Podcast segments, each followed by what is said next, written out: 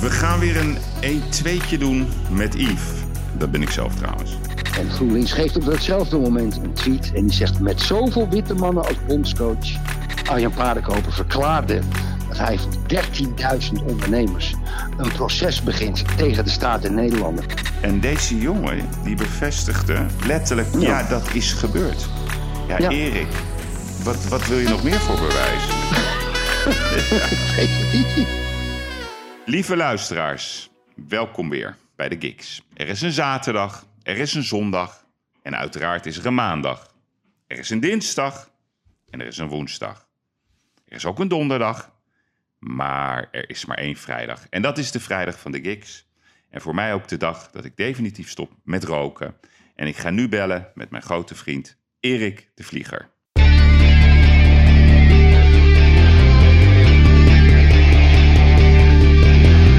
Ik moet soms wat kwijt, wat ik vind ervan.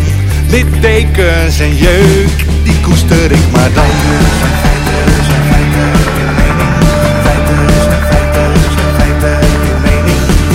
Duidelijk en luid, riemen vast vooruit. Onze mening duidelijk en luid, riemen vast vooruit. En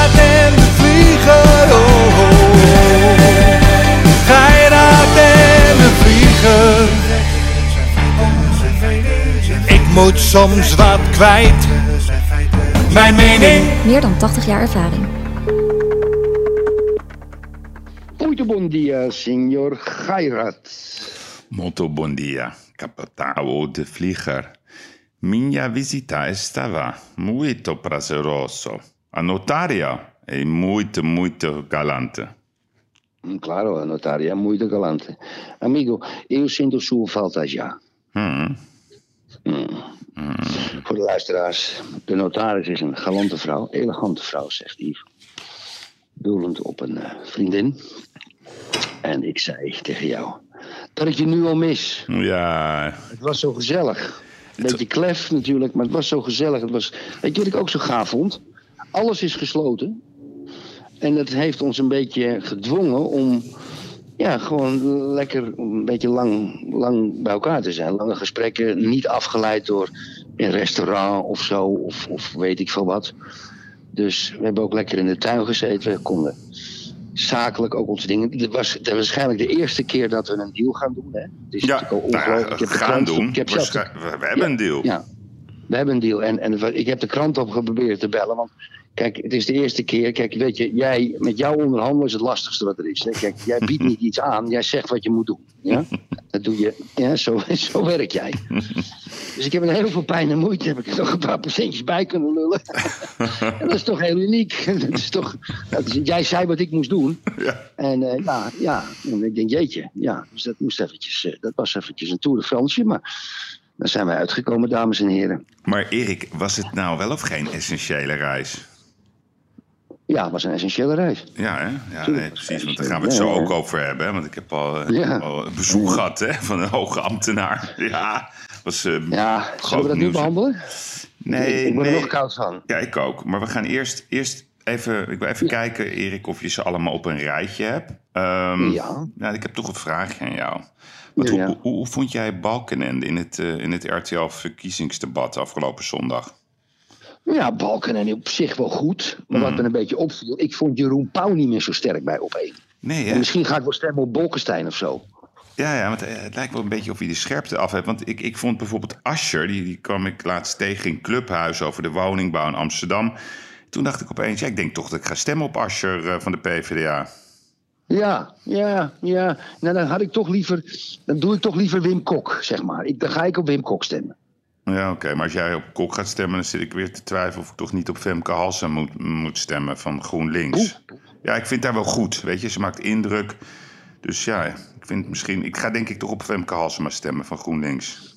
Alright, alright, alright. Interessant, oké. Oké, maar, maar, maar even, eh, besides the fact. Hmm. Wie denk jij dat Ronald Koeman zeker niet gaat selecteren voor het voetbal, eh, EK voetbal? Nee, Erik, Lief? Ja, gewoon ge- geen witte spelers meer, Erik. Ik denk Nee, dat we... Nee, dat, dat kan niet meer. Dat is niet meer van nu. Geen witte spelers. Dus, Nee, dus, geen witte spelers. Nee, Gewoon punt. Nee, ik, wil, ik wil ook geen. Ik, ik ga, als het, weet je, als ik als ze witte spelers opstellen, dan, ga, dan doe ik mijn televisie uit. Ik ook. Gewoon, dan zet ik het op zwart. Ja.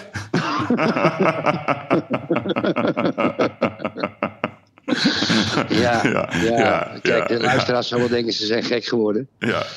Maar wij doelen natuurlijk op eh, onze grote vriend Jesse Klaver. Die waar, Yves? Ja, vertel even.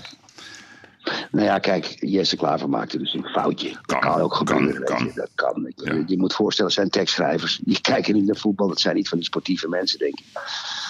En die maakte de fout dat in plaats van Frank de Boer, die de bondscoach is, dat Ronald Koeman eh, de bondscoach is. En ja, toen, toen hij die fout maakte en toen mensen daar een beetje over moesten lachen. Weet je. En wat doen dan die, die stagiaires van GroenLinks? Die gaan wrijven in de vlek. En die schreven de volgende tweet, dames en heren. Het is, dus verkiezingsdebat, Klaver maakt die fout. En GroenLinks geeft op datzelfde moment een tweet. En die zegt: Met zoveel witte mannen als bondscoach is de vergissing natuurlijk makkelijk gemaakt. Met een knipoogje erbij. ja. Ik bedoel, Onthutsend. Onthutsend. Het is, het is Wat een discriminatie. imbeciele. Imbeciele. Dat niet alleen. Ja, wat, ze weten geen eens meer wat ze zeggen. Nee. Kijk, alles, alles wat wit is, als je het omdraait in zwart, is het, is het, dan, dan is dat discriminatie. En zij doen gewoon precies hetzelfde. Ja. En ze hebben er geen eens meer door, Yves. Die mensen zijn niet lekker. Ja, het Ze is, zijn niet lekker. maar ik, wat, wat, wat mij dan opvalt, hè, kijk, dat hij zo fout maakt. Ja, jezus man, dat is, dat is helemaal niet erg. Dat kan iedereen maken, die fout. Maar die tweet, die inhoud van die tweet, die is, Ja. die is, die Ja. is zo grof, zo slecht. Ja, Zo gemeen, vals. ja. En, en daar wordt helemaal niks over gezegd. Ik, ik, ik, het is Niks. echt ongelooflijk. Want dat is die polarisatie. Ja, ik blijf dat zeggen. Het, het is de politiek die werkelijk waar op dagbasis, op uurbasis, op minuutbasis mensen tegen elkaar aan het uitspelen is, zijn. De hele dag door. Walgelijk. De hele dag door. Vrolijkheid. Vrolijkheid. Wat gaan we doen vandaag? Wat gaan we doen vandaag? Nou, we gaan sowieso, Erik, ga ik straks een quizje met je doen. We gaan eh, alle Oei. campagneslogans doornemen. Oh Eh, ja, dat zei je al. Ja, ja, ja, ja, ja. ja, je gaat me verrassen, want ik mocht allemaal niks weten. Nee, je mag niks weten, dus dat vind ik erg leuk om te doen. We hebben een hele, Mhm. hele, hele dikke pingponglijst. Ehm, we gaan uiteraard eh, even het hebben over vorige week. Wat wij best wel groot nieuws vonden van Herstel NL. De bevestiging die we gisteravond Mhm. hebben ontvangen. Dus misschien wordt het Nederlandse journaalje alsnog wakker. Voor de luisteraars, ja, dat hadden we beloofd. Dus eh, in deze uitzending gaan we ook de winnaars bekendmaken van de prijzen. Nou moet ik trouwens gelijk even mijn redactie eh, wakker schudden, want ik heb die lijst even niet bij de hand. Dus mijn vraag naar beneden is of die alsnog even kan worden gebracht. En neem ook gelijk koffie mee, jongens. ja, ja, ja, dus eh, we hebben lekker de prijzen uiteraard. We gaan het ook eh, even hebben, want we blijven verroeten in die Great Reset. We hebben de Manolev Award, Erik. We We zijn de een stukje dichterbij bij Jaap van Disselse 6 miljoen gekomen. Ja, dames en heren. ja, mooi stapje. idee. mooi Ja, stapje. we hebben een mooi stapje. We, hebben een mooi stapje we, we laten niet los. Eh, we hebben de shout-out van de week. We hebben de tweet van de Hartstikke week. Ja, volle show, Erik. Ja, ben je er ja, klaar en, voor? En, eh, ja, vertel eens even aan de luisteraar, wat, je, wat vond je van mijn bedrijf hier in Portugal? Ja, Ik wil geen reclame maken, gewoon eerlijk de waarheid. Als je zegt het was drie keer kut, kom ik niet meer bij nu. nou, oké, Erik, dan kijk, want we hadden, we hadden- ik had een eh, verrassing voor jou.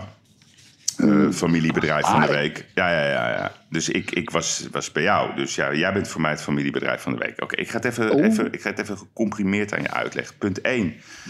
Vond ik het best spannend. Hè? We hebben een jaar lang aan de lijn gezeten. Ja, dan is het toch altijd weer, als je dan elkaar ziet... Weet je, heb je dan dezelfde klik. En ja, het is altijd even spannend. Ik kan het niet uitleggen.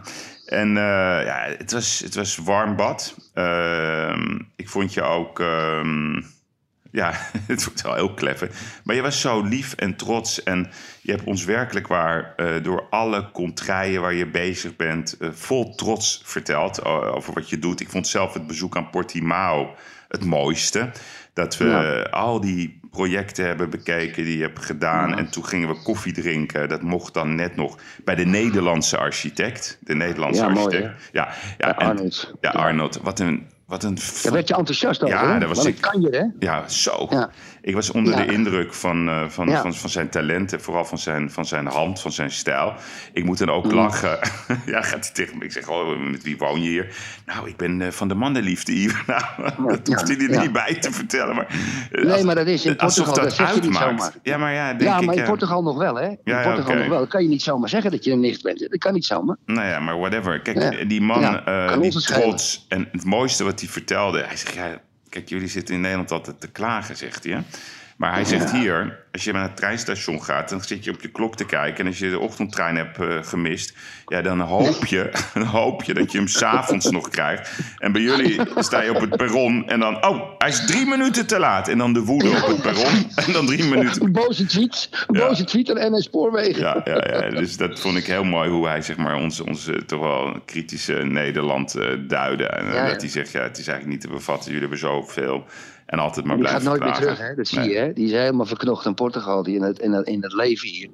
Ja, dat pak je wel. hoor. Kijk, het leven in Portugal is fantastisch, jongens. Ja, Er zitten heel veel nadelen bij, echt heel veel nadelen. Maar het leven aan zich is zo fantastisch. Geen stoplichten, jongen. Geen stop. stoplichten. Nee, maar dat wat ik Ja. het leukste vind, hè, want je doet toch een tijdje hier eh, ja, in Nederland een beetje zo achter gesloten deuren bijna. En dan gewoon even door dat landschap rijden. Dat, ja, dat geeft een Ja. heel, heel bevrijdend gevoel. We konden nergens naartoe, dus het hoogtepunt eh, van de week was een bezoek aan de supermarkt. Altijd leuk.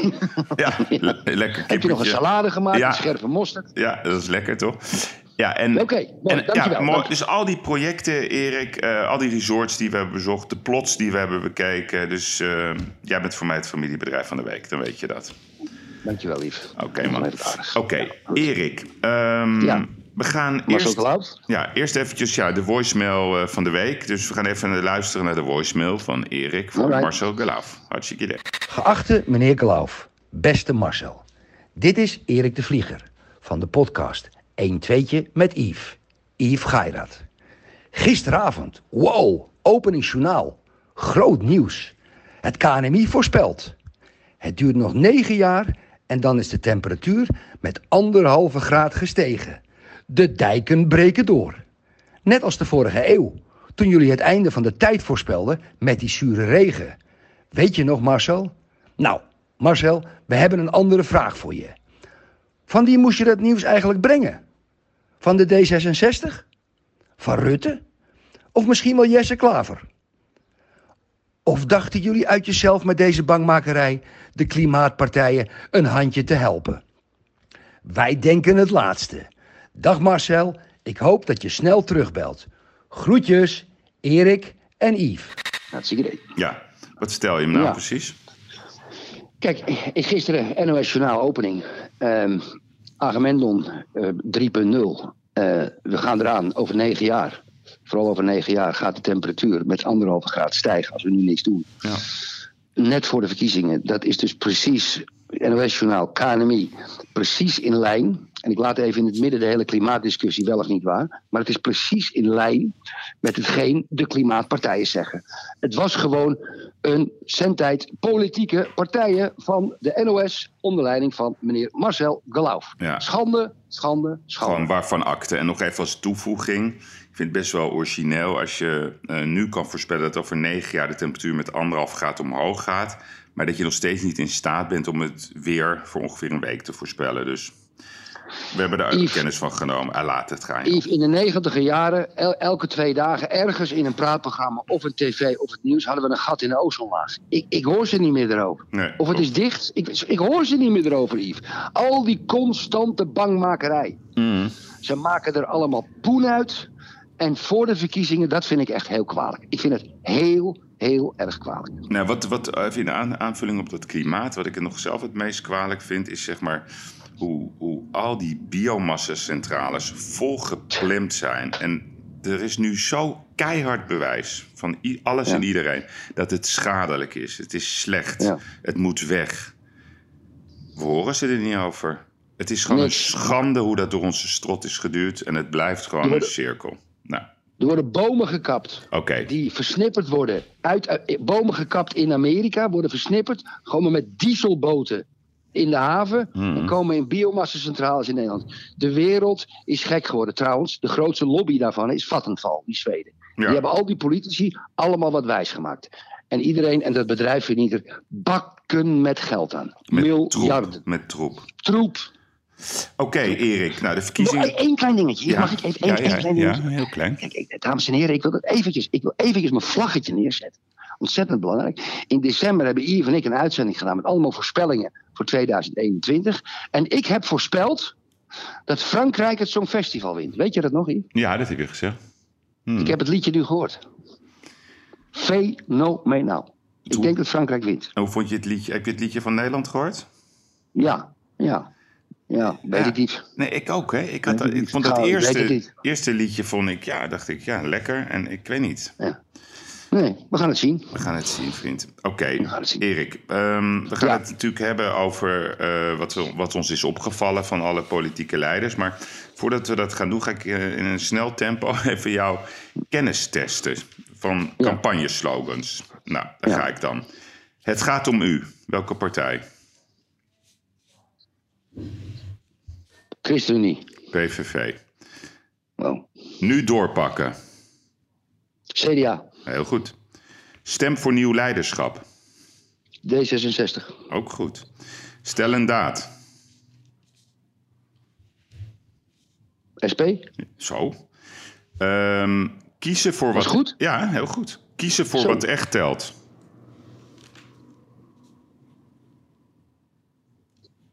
PvdA. ChristenUnie. Wat verdomme, ik zat te twijfelen. De kracht van plus. ja, dat, is er niet, dat, dat, dat, moet de gekken zijn. Eh, bij of zo? Nee, 50 plus. oh, dat had ik moeten weten, ja. ja. In, in vertrouwen. SGP? Ja, ja, ja. Of, of ik had het Ja, ook kunnen zijn ja. natuurlijk Jezus of de Heer is met u. Samen zijn wij Nederland. VVD? Nee, denk. Ja, denk vond ik Denk. een Denk. ja, grappig hè? Vond ik Denk. een, eh, op- Denk. vind ik wel een sterke. Idealisme is het nieuwe realisme.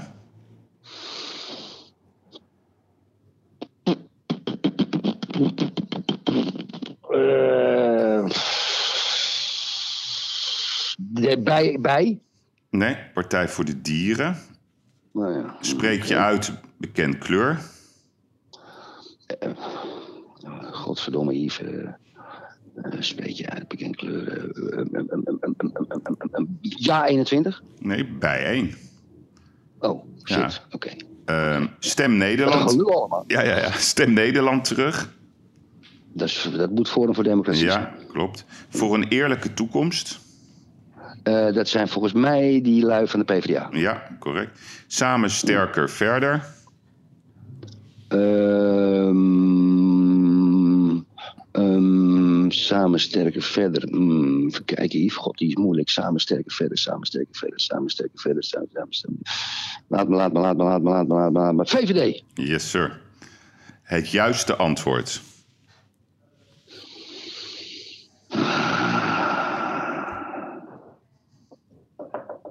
Ik nog niet gehad.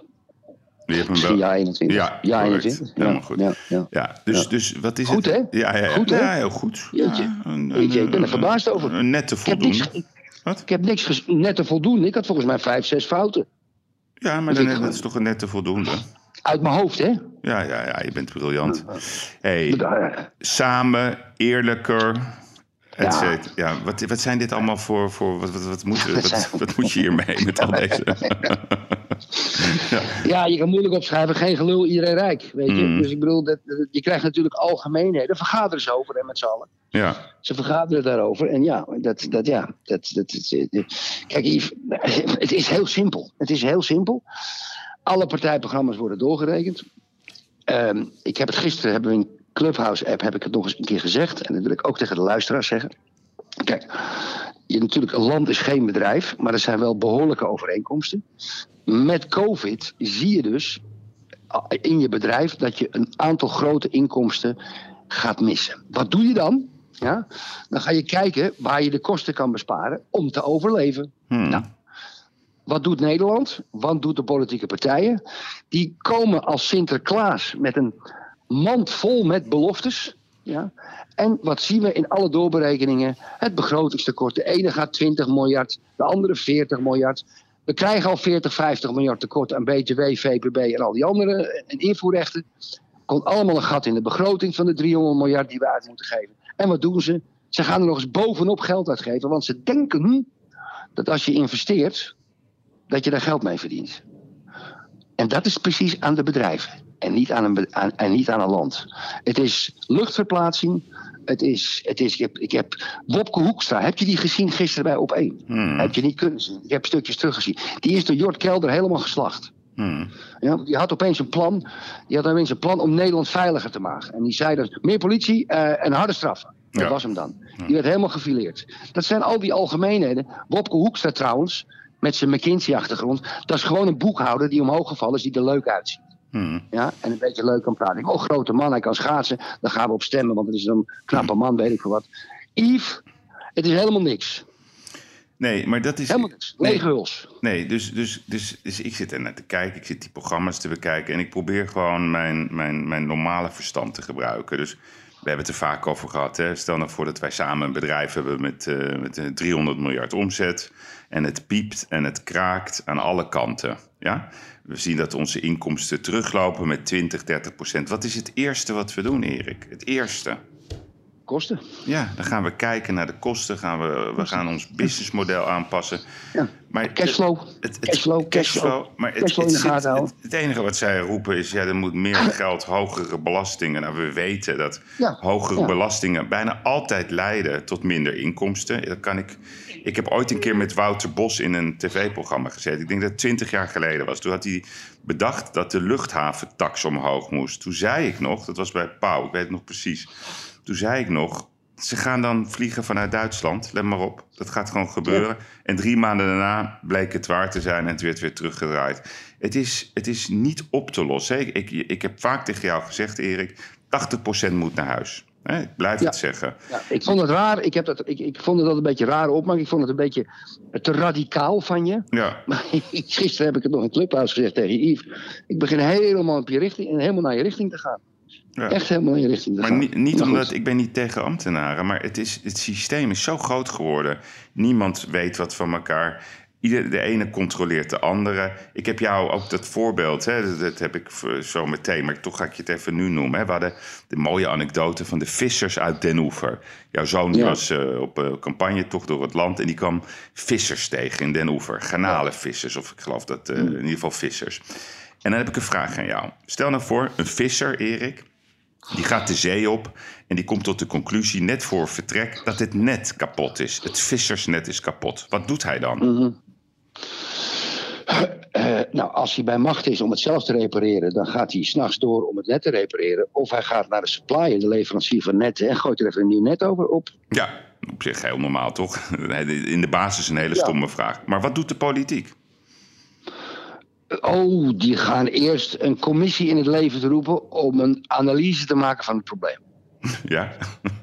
En- en En dan- vervolgens, nou, vervolgens, vervolgens doet die commissie, die, doet een, ehm, die, die geeft zijn advies. Dan wordt er een andere commissie in het leven geroepen op- met de aanbevelingen. Ja? Mhm. Dan komen die aanbevelingen komen dan bij dat hoogste orgaan terecht. Dan gaan ze erover vergaderen. Dan nemen ze een beslissing. Dan laten ze het door de Tweede Kamer lopen. En dan gooien ze naar de ambtenaar ten uitvoer. En dan wordt er een ehm, leverancier van netten gebeld om het net te vervangen. Ja. Dat doen ze. En er wordt niet onderhandeld uiteraard over de prijs van de netten. Nee, daarom pleit ik altijd voor het ministerie van Efficiëntie. Oké. Nee, en dat, dat, kom ik ook op het punt. Want wij zaten heel leuk te brainstormen in, ehm, in Portugal eh, over de politiek. Eh, aan de ene kant lachen we er ook om. eh, aan de andere kant vinden we het ook fijn als, als ons land goed wordt geleid. Eh, Sommige dingen zijn wel degelijk goed. En toen hadden we het lumineuze idee. Dat Ja. wij, wij, wij gaan het natuurlijk aan het einde van onze uitzending hebben we ook over de beweging. En wij Mhm. hebben toch wel het idee opgevat om niet voor deze verkiezingen, maar wel voor de volgende verkiezingen. Dan gaan wij voor de journalistenzetel. Kan je dat eens even uitleggen aan de luisteraar wat wij daarmee beogen? Ja, nou kijk, kijk wij, wij gaan, eh, zeg maar eind maart, gaan we eh, ehm, met onze podcast en alles wat we eromheen hebben, gaan we mensen vragen om lid te worden van ons. En ze worden niet lid van iets achter een betaalmuur, nee, ze worden lid, weliswaar tegen betaling, van een beweging. Ik, las net dat, dat Nederland 26 miljoen eh, van die snelle testen op voorraad heeft. Ik zou eens willen benieuwd wie die geleverd heeft.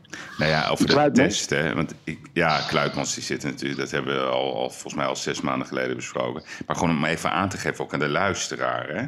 Dus ik ga naar jou toe, nou, met, eh Ja. met z'n tweeën. Dan moeten we eerst een test doen in, eh, in Amsterdam. 139 euro per persoon. Dus dat is 280. Per persoon. Ja, kom je persoon. aan op de airport. Nou, dan, ik had voor jou die hele podcaststudio, dus ik had een heel klein beetje overwicht. Nou, hele discussie weer, iets te veel kilo's. Ik zeg, hoeveel mensen zitten in het vliegtuig? 49, nou, normaal 186. Ja, kon hij niet uitrekenen. Ik zeg, nou, het is toch fijn dat er weer mensen zijn die een beetje vliegen. Nou, moest je weer eh 30 euro of zo per persoon bij betalen. Dan kom je aan in Portugal. Heel veel politiemensen. Ik begreep niet zo goed waarom. Alsof het eh, een soort, soort criminelen waren die daar aankwamen. Maar op maandag moesten we weer een test doen. Moesten we naar het lab. 100 euro per persoon. Moest ook cash Ja. worden betaald. Vond ik ook heel raar. Cash. Ja. Ja, En dan kom je op de airport. Moet je de sneltest doen. 30 euro per persoon. Ja, dat kan toch niet, Erik? Dat is, dat is toch gewoon ik- voor, voor modale gezinnen niet te betalen, Erik? Dat kan toch helemaal niet? Hoor ik nou een soort toeter bij je? Ja, Wat is dat? geen Komt idee. een schip voorbij. Nee, maar het, is wel, het sluit goed aan, want we hebben de shout-out van deze week. Ja, maar wacht even, Yves, wacht even, eh, wacht even. Je hebt belangrijke informatie. Kijk, al die tests, even voor de dames en heren. Kijk, we hebben zo'n luchtvaartmaatschappij, die heeft een verdienmodel. En het verdienmodel, dat zijn die tickets kopen. En jij betaalt meer Ja, voor het testen ja, dan voor de luchtvaartmaatschappij. krankzinnig. Wat is het voor een getoeter, Yves? Wat is, waar komt dat vandaan? Ja, ik weet niet, het is buiten. Is dat? Dat jij dat, Ja. dat hoort. Is Ja, heel irritant? ook. Ja, ik kan, ik kan het niet... Het een misschien kan iemand van beneden even naar buiten Conan, lopen. Conan, Conan the Barbarian staat voor de deur. Ja, het is echt... Maar eh, even voor de goede orde, dat houdt dus in, Yves, Ja, dat, dat als je alles optelt. Als, stel, in de hele wereld is dat verplicht met het testen, in en eruit. Hmm. Dat de omzet in testen groter is dan de omzet van luchtvaartmaatschappij. ja, dat zie je goed. Ja, Ja. En, en, en heel eerlijk, hoe die, die sneltesten gaan daar op die airport, jongen, dat, dat, dat klopt helemaal niks van die Abbott-test. Ja. Het is, als, dat, als dat het nieuwe normaal wordt, we hebben het al eerder gesproken, de testmaatschappij. Ik begrijp heel goed dat dat een vijf maanden of zo moet gebeuren om toch de boel weer aan de gang te krijgen. Maar dit moeten we niet eh, ons door de strot laten duwen. Echt no fucking way. Hey, Erik. Nee, maar Yves, eh, een, een, een, een vluchtje naar Portugal, het hele vliegtuig, 25.000 euro tickets. En ook 25.000 euro heen en terug met eh, testen. Dat is geld. Ja, ja nee, het, is, het is absurd. Ik vind het echt absurd. Ja. Ik meen het serieus. Ja. Maar ook dan in dat vliegtuig, hè, dus ook, ook een tip voor Transavia. Dan loop je dat vliegtuig in en alles in het kader van veiligheid. En wat zie je dan? Iedereen op dezelfde rij. Dus je, dus je hebt ongeveer vijf, ja, 25% van je kist is gevuld. En dan zit je allemaal opgestapeld naast elkaar. En dan moet je weer dat hele gedoe van verplaatsen. Dat wil je ook weer niet embarrassing zijn. Dat moet je dan ook weer doorgeven. Omdat dat weer in het kader van belang is van, van gezondheidstesten als er iets gebeurt. Is er dan niemand bij Transavia die denkt van... hé, hey, die kist zit eh, zeg maar voor 25% vol. Ik druk op een knop en ik pas even de stoelkeuze aan. Dat iedereen gewoon veilig zit in dat toestel. Nou, Ja, ja. ja. Nou, dus, dus nu hebben we wel genoeg gemopperd. zo is het. Hey, eh, de shout-out van deze week vond ik erg leuk.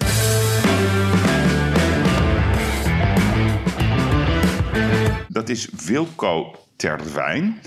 Eh, hij is een van de hoofdschrijvers van de Comedy Central Roast. Dus hij had gehoord dat wij, eh, zeg maar, vanaf het moment dat we de beweging gaan starten, dat we elke week iemand gaan roosten. En eh, hij stuurde een hele leuke eh, mail. Beste Yves, ik luister regelmatig eh, naar jouw podcast met Mr. de Vlieger. En ik hoorde in jullie laatste aflevering dat jullie van plan waren mensen te gaan roosten. Ja, dat gaan we zeker doen.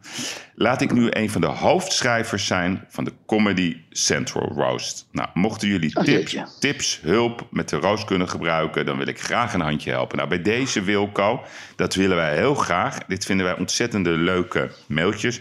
Dus jij bent Echt? voor ons de shout-out van de week. Shout-out van de week. Heel goed, Wilco. Dus dat, luisteraars, daar houden we van. Leuke suggesties, eh, ook hulp. Niet altijd negatief, dat we weer het zoveelste onderzoek moeten doen. Ook creatieve ideeën staan we heel erg open voor. Lekker man. De tweet van de week, Erik. De tweet van de week. Ja, kijk, daar heb ik lang over nagedacht, Yves. En het is natuurlijk, je kan natuurlijk, de inkopper is natuurlijk eh, GroenLinks met een witte mannen tweet. Maar Mm. Er kwam een tweet begin van de week van Sophie, eh, Sophie in het veld. Eh, dat is een Europarlementariër voor de D66. Ik hoorde, komt Sinterklaas binnen, Yves, bij je? Ja, ja, ja je bent heel, heel scherp met je oren. Ja. Dus, ja, ik weet ook niet wat ze allemaal doen dames, dames en heren, er is een tweet en die ga ik u nu voorlezen. En ik ga ook, het, is ook weer een beetje gemoppen, maar goed, dat is niet anders. En de, het volgende tweet is van mevrouw Sophie in het veld, Europarlementariër D66. En die schrijft het volgende. Yes.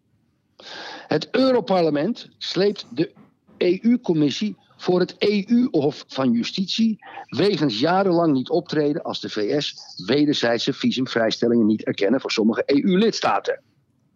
Et cetera, et cetera. Nou, even voor de goede. Ik ga u dus uitleggen, luisteraar, wat er met uw geld gebeurt. Het Europees Parlement, volledig betaald door de belastingbetaler, sleept de EU-commissie, volledig betaald door de belastingbetaler, voor het EU-hof van Justitie, die ook volledig betaald zijn door de belastingbetaler, en een politicus die volledig betaald is door het door de belastingbetaler jaagt dat aan. Vier partijen die wij betalen, die er dus geen eens uitkomen en die met elkaar gaan procederen en het einde van de rit allemaal hun salaris krijgen en hun pensioenen als ze stoppen op hun 59ste. Yves, het is een schande. Wij betalen mensen om ons te besturen. En wat doen ze? Yes! Ze zijn trots dat de ene entiteit met de andere entiteit, die overigens in hetzelfde gebouw zitten, met elkaar naar de rechter gaan. Yves, dit is maffia 4.0. Nee, maar goed, Dit dat is- is, ja, dit is dat is, die banencreatie. beyond, Ja, graaien beyond our, our imagination. Yves, deze mensen die dit soort dingen doen, deugen niet. Die begrijpen er niks van. En het volk pikt dat maar.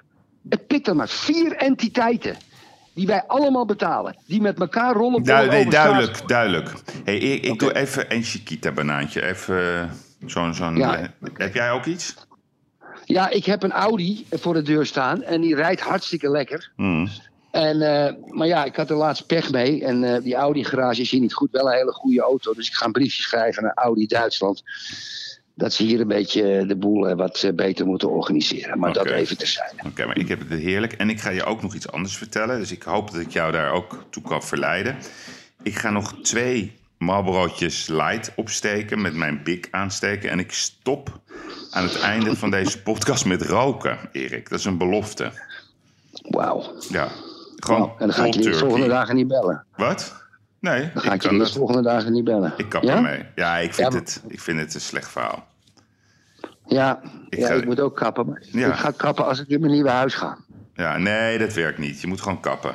Kap nou gewoon. Ja, man. ik ga nu niet kappen. Ik ga nu niet kappen. Hm, Oké, maar ik wel. Dus dan weet je dat. Maar, nou, Yves, ik ga je in alles steunen. Ik ga je elke dag bellen. Ja, Weet je, net als die. Ik, ik ben dus je buddy, ja. Eh, terwijl ik nog wel rook, maar ik ben je buddy en dan moeten we elkaar de hele dag bellen. Hm.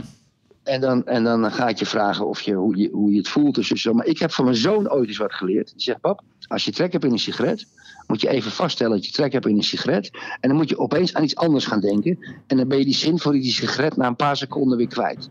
Dus dan Ja. moet je jezelf dwingen. nee, maar dat is met alle verslavingen. Dat is met alles. Elke verslaving. Nou. Ja, echt, echt Erik. Ja? Dat zijn signalen Ja? in je hoofd. Het zijn allemaal neuronen. Dus je moet, je moet gewoon dan even, gewoon even dat, dat gevoel even ja, apart zetten. En dan verdwijnt het ook. Het is altijd een hele vluchtige signaal. Het is echt mentaal, hè, roken. Nee, maar ik kap er gewoon mee. Ik ben er klaar mee. Oké. Nou, En- ik hoop dat je lukt. Verdorie, Nee, het lukt, lukt, lukt. Misschien ga je dan wel meer Unox knakworstjes eten. Ja, meer Lux knakworstjes. Of, ja, of ook meer sultana. Mm. Ja, dat ja, is leuk. Met die eh, groentesmaak. bericht. Ja, met rode biet. Ik- Heerlijk. Ik, kreeg een, eh, ik was op Clubhouse, zat ik een prietpraat met Dennis Schouten en eh, Mick de Vlieger. Hmm. Er zat een jongen bij, Koen Verkennis, en die begon, die, begon, die begon te praten dat hij in de Albert Heijn is gezoeken naar Sultana koeken. Omdat wij dat in de, in de... God, wat een lawaai, Yves. Ja, maar ik heb wel iemand naar buiten gestuurd. Maar wie is Maar wat is het? ja, dat, ze zijn hier allerlei panden aan het bouwen in de buurt. Oké. De vraag is of dat, of dat allemaal mag. Hè. Straks krijgen ze controle van inspecteurs. Of het, eh, Stikstof. Ja we, gaan, Stikstof. ja, we gaan het straks even over hebben, over inspecteurs. Ja. hey, ja, Erik, Ja, ja. ja. we gaan pingpongen. Pingpongen met Erik en Yves. Dat is stel, wat leuk. Ja, dus ik eh, begin. Ehm, Ja. Ik wil met je beginnen met Steven Schuurman. Eh, voor de Ja, luisteraars, wie niet heeft verhaal, ja. opgele- eh, opgelet. Hij heeft 1 miljoen euro gestort in de partijkas van D66... en 3,5 ton aan de Partij voor de Dieren. Zijn Mhm. toelichting was: ja, op deze manier eh, kan ik mijn bijdrage leveren aan de politiek. En dat dingen veranderd kunnen worden. Ik heb me overal in verdiept. Ehm, en ik wil me nergens mee bemoeien. En ik kan me voorstellen dat mensen dit veel geld vinden. Wat voor anderen tientjes is. Ook die arrogantie vond ik dat. Is voor mij blijkbaar een mil- miljoen. En daarnaast, wat ook nog een interessant bijzinnetje is. Zijn broer zit in de gemeenteraad van Delft voor D66. Ach Maar- nee, is het waar? Ja, ja, ja. En daar zei hij over. ja, ja. En daar zei hij over dat hij zijn broer hier niet over gesproken heeft. Nou, laten we dat maar aannemen dat het zo is. Maar wat vind jij hiervan, Erik? Nou ja, kijk, ik heb Kees Verhoeven, apenstaartje Kees V op Twitter, die valt altijd die techbedrijven aan. En die, eh, een, een, een, tweet van hem, een techbedrijf hoeft geen ruimte te blijven geven aan een machthebber die voortdurend liegt, polariseert, haatzaait. D66 juicht als Facebook of Twitter de vrijheid van meningsuiting schade. Maar vandaag, of laat ik zeggen deze week, krijgt D66 1 miljoen euro van een techmiljardair Hmm, die zijn geld onder andere verdiende aan Facebook. hmm. Ja? En er is geen grotere hypocrisie, En Microsoft, hè, Erik? ook aan Facebook. Ook nog. Ook aan Facebook. Hmm. Ook aan Facebook. Kijk, wat, wat, wat die meneer is, dus zijn geld eerlijk verdiend, heb ik geen. Maar het is een handelaar in data. Hmm, Ja? Een handelaar in data. Nou, jij weet net zo goed als ik, Yves. Een handelaar in data, ja, die zit er alleen maar om je data te verzamelen. En die, hebben, heeft applicaties gemaakt voor de big techs ja, om daar geld mee te verdienen. En de big techs doen niet anders. Dus vanuit dat geld, vanuit die opbrengsten, die handel in die data, geeft hij 1 miljoen euro aan D66. Yves, het is één grote schande. Ja, nee, wat, kijk, wat ik, kijk, in Amerika is het heel normaal, hè? Maar dat is een heel ander systeem met twee partijen. En daar, daar, daar, daar, daar zit het helemaal, zeg maar, ingefilterd. Maar wat, wat mij niet lekker zit aan dit verhaal... ehm, storten, als je, als je zo graag wil dat, eh, zeg maar, dat er klimaatveranderingen komen of wat dan ook... geef het dan aan iets wat meteen effect heeft. Je denkt toch niet, Erik, dat 1 miljoen euro gaat helpen met de partijkas... en dat we nog meer filmpjes van Sigrid Kaak op, op ons af moeten krijgen... Ik vind het een arrogantie waar ik een beetje misselijk van word. Ik vind ook dat D66 had moeten weigeren. Dit zijn, dit, zij bevestigen hier ook hun elitaire gedrag mee. En wat Ja. jij ook weet, eh, dat, dat deze man zit ook achter Future NL. En daar, daar zat ook Ja. gelijk weer het Koningshuis eh, in de Raad van Toezicht. Het, het, het Ja, wat voelt, is dat? Het voelt niet goed. Het voelt niet goed. Nee. En ik vind ook het raar dat hij zich zo daarmee ehm, profileert en dat hij het ook nog overal gaat toelichten. Ik vind het raar Hmm. dat, dat zijn broer in de gemeenteraad zit van D66. Als dat de nieuwe wedstrijd wordt, hè, het storten van geld van mensen die eh, blijkbaar te veel hebben om, om, om politieke partijen naar voren te krijgen, ik vind het walgelijk. Punt. Oké, Oké. punt uit. Ja. Koop jij nou wel zo'n spijkerbroek, Yves? Ja, grappige vraag. Ja, nou, ik, ik, ehm, vroeger kocht ik altijd Replay. Dat vond ik altijd een heel mooi merk. Ik heb ook wel eens een keer eh, zo'n hele dure gekocht van eh, Jacob Cohen. Maar ik ben helemaal nu eh, om naar Geisha jeans. Ken je dat, Erik? Ja, maar Geisha jeans? Geisha jeans. Het enige probleem is, Yves, het is alleen voor, voor dames. Dus we zitten te wachten op uh, Geisha jeans voor, voor mannen. Ja. Ze nog, nog even bekeken. Zullen we even uitleggen waarom we dit zeggen? Ja, doe dat even. Nee, die man die was zo lief om, eh, om een hele Meneer sympathieke... Jesseroen, hè? Mark Jesseroen. is Ja. Mark ja, ja, en die had een hele, ja, best wel mooie donatie gedaan. En dat, vond, dat kwam zo binnen en denken we, nou, we willen hem toch daarvoor bedanken. En eh, dat doen we op deze manier, Mark. En we gaan je ook nog even bellen. Dus Mark, bedankt. Ja. Maar dus, dat houdt ook in. Kijk, wij zijn, mensen denken, ja, waarom moeten we die gasten doneren? Nou ja, dit kost heel veel geld wat we doen om mee te beginnen. Ja. Dus als jullie willen doneren, is dat natuurlijk fantastisch. De particulieren ook, maar dat zijn kleine bedragen. Wat je doet. Maar als er bedrijven zijn die lekker een mooie donatie doen, dan noemen we ze even in de podcast. Zo, Ja. zo simpel is het. Ja, maar het mag geen miljoentje worden, hè? want dan, dan gaan we ons een beetje vergelijken met dat soort mensen als de schuurman. Dus, Nou, Yves, ik ga jou even vertellen. Als we de status van politieke partij riemend vastkrijgen, dan moeten we dat allemaal gaan melden. ja, zo is het. Heel goed. Transparantie. Ja, ja, ja. Erik, Transparantie. heb jij nog gekeken naar Hugo de Jonge? Die zat een half uur eh, zijn hele verhaal uit te leggen bij Op 1 met Thijs van der Brink. Een jaartje corona. Yves, Ik heb het niet gezien, alleen maar dat hij gezegd heeft: we krijgen een mooie zomer. Ja, oh, oké. Ik heb het wel gezien. Eh, ik vond het ook wel grappig. Dan, moet ik ook, dan, dan heb ik ook wel weer te doen met Hugo de Jonge. Dan zit die Thijs daar. En dan ook die Nederlandse journalisten. Dan, laten ze een beetje de maatregelen los. En is de eerste vraag... Waarom laat u de maatregelen los? Dat zijn toch risico's? Als je niet de maatregelen loslaat, dan zeggen wij... waarom laat je niet de maatregelen los als je er tussenin gaat zitten? Weet je, ook dat zuigen continu aan de lopende band. Maar wat mij opviel, ehm, is een man die bij herhaling in staat is... om mooie praatjes te houden... En toen vanochtend kreeg ik weer op mijn bureau dat hij was ook in Rotterdam verantwoordelijk voor de jeugdzorg. Nou, dat is dus ook weer één grote puinhoop, die jeugdzorg. Ja, omdat hij Erik. niks kan, Yves. Die man kan niks. Nee, maar hoe, hoe kan dat? De jeugdzorg is echt een groot probleem in Nederland. Hè? Dus 13% van de jongeren, Erik, die, die, die heeft al behoefte aan de jeugdzorg. Dat kost in 2015 3 miljard plus. Eind 2020 is dat alweer 6 miljard. Het is werkelijk waar. Er wordt gesmeten. De mantelzorg, 22 miljard. Vandaag ook weer in het nieuws. Is het nou echt niet mogelijk om een keer op een normale manier met het geld om te gaan van alle Nederlanders? Het moet gewoon stoppen. Het kan toch niet meer zo stoppen, doorgaan? Het is echt, het is En ze krankzinnig. drukken maar geld bij in, in Frankfurt. Ze Ja. drukken maar geld bij. Maar Hugo, dat gesprek. Werd hij een beetje aangepakt door Thijs van der Brink? Vind ik overigens wel een goede interview. Ja, het is een goede interview. Ja, hij werd aangepakt, maar eh, zowel voor Rutte als, eh, als Hugo geldt wel dat ze zich altijd wel heel goed staande houden in dat soort interviews. Dus eh, dat moet Ja, ik ze wel beide alright. nageven. Ja, dat moet ik ze Alright, nageven. alright. Oké. Nou ja, kijk, eh, dat is ook voor de luisteraar eh, ontzettend leuk. Wij hebben gisteren. Kijk, wij zijn aan het testen, luisteraar, op Clubhouse. Ja, Ja. Hoe, hoe vliegen we die aan? Hè? Nou is het zo dat we niet daar drie keer in de week op willen zitten. We willen het één keer in de week doen. Of één keer in de maand. Dat is een soort live, hè, of één keer in de maand, een soort live podcast is het eigenlijk. Hmm. En dan eh, hebben we nu al besloten, dan nodigen we als sprekers grote namen ook erbij. Hè. Ja. Gisteren hadden we Bon Jip. En we hadden natuurlijk de beste advocaat van Nederland. Van het beste advocatenkantoor van Nederland. Arjen Paardenkoper van Blenheim Advocaten. En, en toen, toen, toen zijn wij om kwart over negen begonnen, Nederlandse tijd.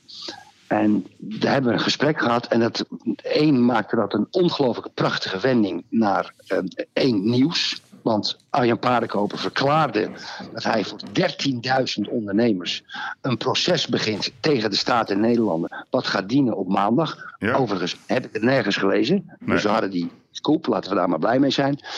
Eh Won Maar die kan je nu nog een keer melden. Want het is best een grote scoop. Hè? Dus, dus deze Ja. maandag gaat paarden kopen namen, met Blenheim voor, tegen van namens In Retail. Hè? Dat zijn de winkeliers. 13.000 winkeliers hebben zich inmiddels aangesloten. Ja, En die gaat gewoon de proces, of de staat dagen met als, eigenlijk als eis, alles moet open. Ehm, en ook zo raar, hè? dat vond ik een goede vraag voor jou. Krijgt hij een kwartier spreektijd, Erik, voor zoiets Ja. belangwekkends? Een kwartier. zoiets. Ja, een kwartier, hij krijgt maar. eh, Dus, dus, dus, dus de luisteraars, hij, hij heeft voor 13.000 mensen, eh, ondernemers, daagt hij de staat. En de rechter geeft hem maar 15 minuten spreektijd. Dit is bizar. Ja, maar goed, dus dat, dat is één. Dus dat is punt één, wat we bespraken Ja. gisteren. Punt twee vond ik zelf best wel breaking. Op een gegeven moment kwam, ehm, ik ben even zijn naam vergeten, hoe heet die jongen? die- Marco? Marco? Ja, Marco, ja, Marco de Koning. Ja.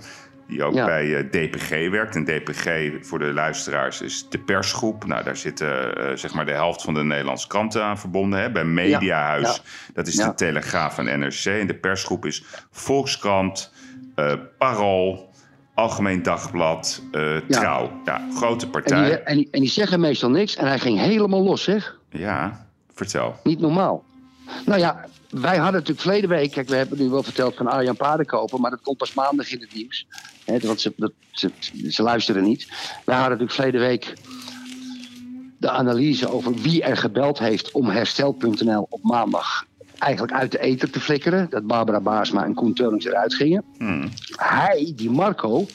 die had in de groep van uitvoerders gewerkt bij herstel.nl. Allemaal enthousiaste mensen die achter het plan van herstel.nl stonden, staan. En die waren bezig. En op een gegeven moment het nieuws dat bijna de hele top ermee stopte in een gelijkluidende verklaring. Ja, en Marco, Marco ja, die begon dat eigenlijk, zonder dat hij zichzelf in de problemen wilde brengen, begon ons hele verhaal te bevestigen. En, en, en ja, ik, ik, ik vond het eh, fantastisch. Het was ontzettend spannend gisteren op Clubhouse. Hmm. Nee, maar kijk, wat, wat, wat, natuurlijk, wat, wat ik nog steeds wel eh, bizar vind. Hè? Dus, dus, dus als je kijkt naar vorige week. Alle, het heeft echt alle journaals gehad. Het was op de NOS. Het heeft alle voorpagina's gehaald. Op, e- op één, de vooravond. Uh, Fidan Ekis nodigde zelfs Barbara Baarsma uit om toelichting te geven. Ja. We zijn Ja. nu een week verder. We hebben niks meer van haar gehoord. We hebben niks meer gehoord van Koen Teulings. Wij hebben geduid wat er is gebeurd. Dat er wel degelijk grote druk is uitgeoefend vanuit die kringen rondom Den Haag. En dat dat niet... Rutte, gewoon Ja. Rutte klaar. Ja, punt. En dat dat niet Rutte. alleen die econoom was die opeens op het scherm kwam. Ja? Arnoud Boot. Arnoud Boot. Nee, het was. En deze jongen die bevestigde, omdat hij van Ja. binnenuit erbij betrokken is, letterlijk, ja, Ja. dat is gebeurd. Ja, Ja. Erik, wat, wat wil je nog meer voor bewijs? Ik weet het niet. ik weet het niet meer. Ik weet het niet meer. Het is dat ik, ik raak er niet gefrustreerd van. Maar Nee, ik, zit er met verbazing, ik zit het verbaasd, verbazing te kijken. We brengen het ene naar het andere. Ja, is- Uniek. ja. Echt wel uniek. Maar ja, en toen kwam er nog natuurlijk, en Ja. dat hadden wij al besproken, die angst. Eh, nou, angst, geen angst.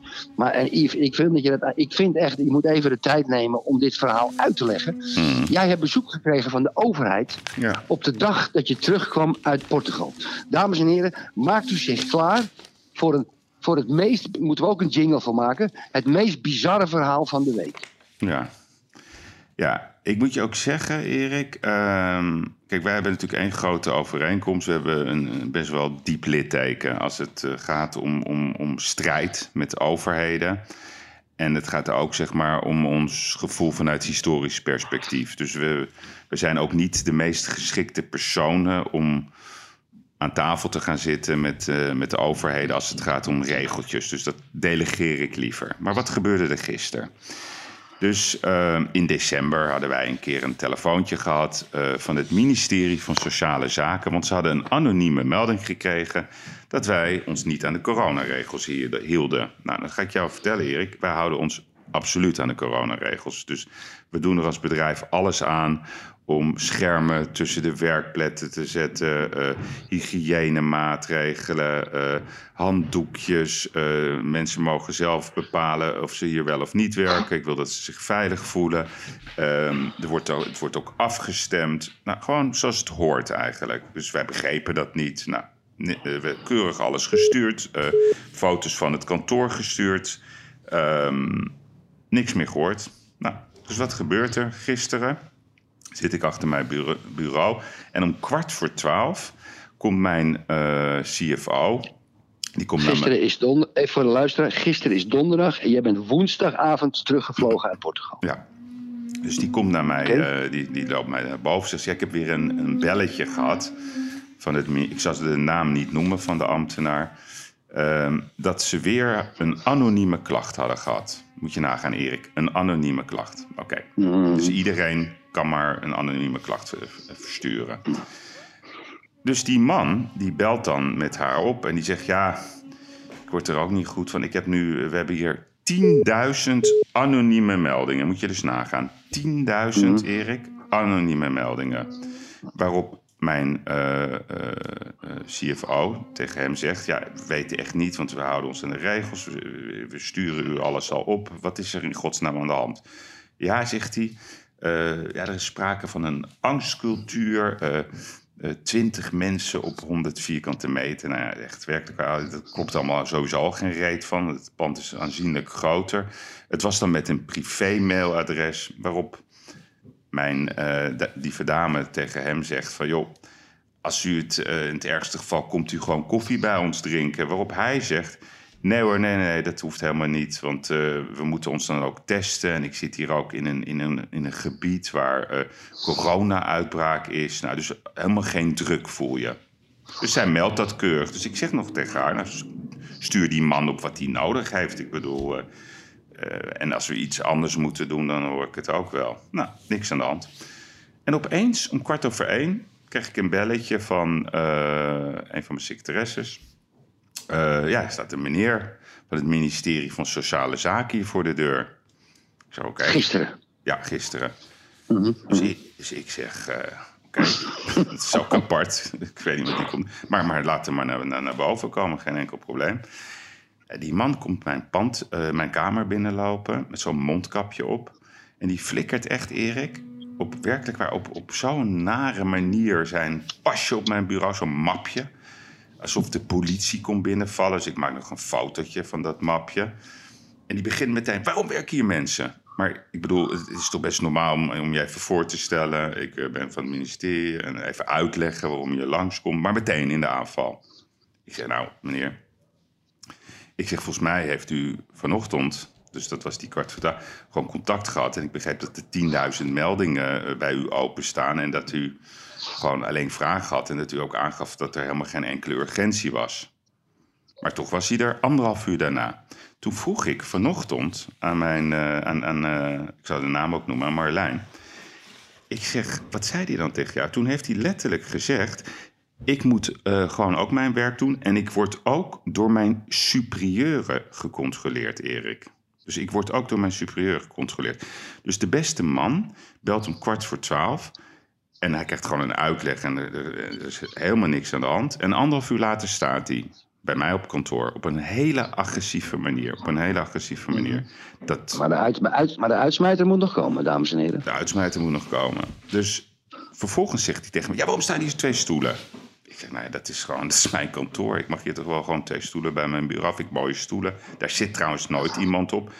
Ja, dat kan helemaal niet. Ik zeg: Nou, dat bepaal ik nog wel. Of in mijn kantoor twee stoelen staan. Oh, ja, ik begrijp die angstcultuur wel bij u. Ik zeg: Sorry meneer, waar, gaat dit gesprek naartoe? Ik zeg: U stelt me gewoon een vraag: angstcultuur? Ik zeg: Er is helemaal geen angstcultuur. Ik weet niet waar het over heeft. Waarom was u in Portugal? Ja, dat is voor mij, Yves. Daar krijg ik de koude rillingen van. Erik, waarom was u... Ik, weer dat je het zegt, hè? Weer dat je het zegt. Waarom Ze komt was u- controleren van sociale zaken. Waarom was u in Portugal? Ik word koud. Ik, ik, word, ik word koud van die opmerking, Yves. Ik waarom, word was koud u, van die opmerking. waarom was u in Portugal, Erik? Echt, mijn broek zakte echt af, jongen. Ik heb me heel rustig gehouden. Natuurlijk, eh, ik kookte. Stoom kwam uit mijn Stel oren. als vraag of zei hij, u was in Portugal, hè? Toen zeg ik... Ja, u was in... Nee, het was geen vraag. Het was gewoon een mededeling. En toen zeg ik... Ja, Mededeling. Ja, u was in Portugal, hè? Ja, dat zei hij. Ja, en toen Ja. zeg ik nog, ja, dat klopt. Ik, ik heb me drie keer laten testen. Heeft u bewijs? Ik zeg, ja, uiteraard, anders kom je het vliegtuig niet in.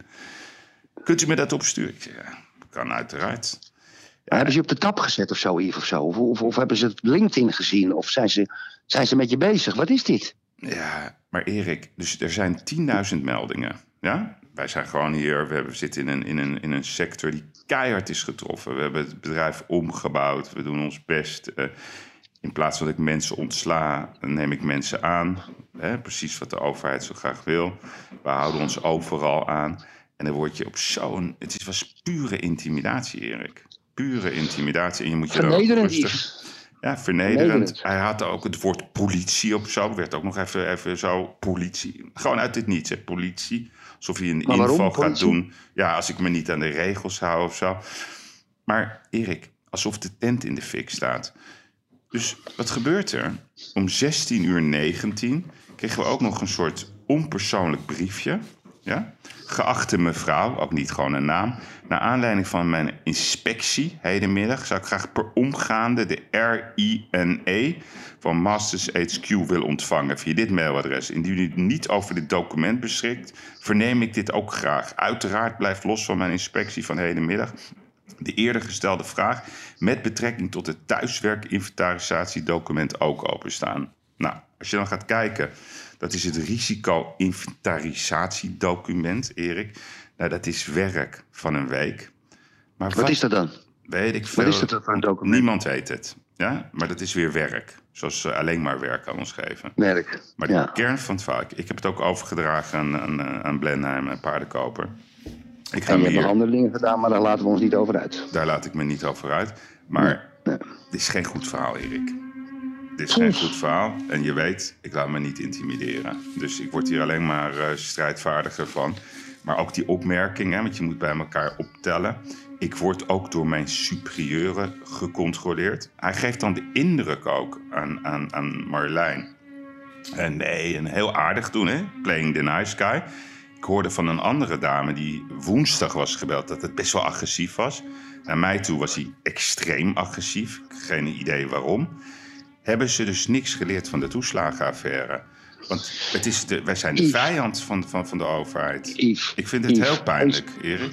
Yves, onze podcast wordt erg veel beluisterd. Nou, het is een We- We compliment. horen soms de meest waanzinnige cijfers. 100.000, 200.000. Ik- We weten het niet. Dat het op al die kanalen staat. En daar willen we Ja. ook vanaf, van die Amerikanen. Maar Ja. wij hebben natuurlijk wel...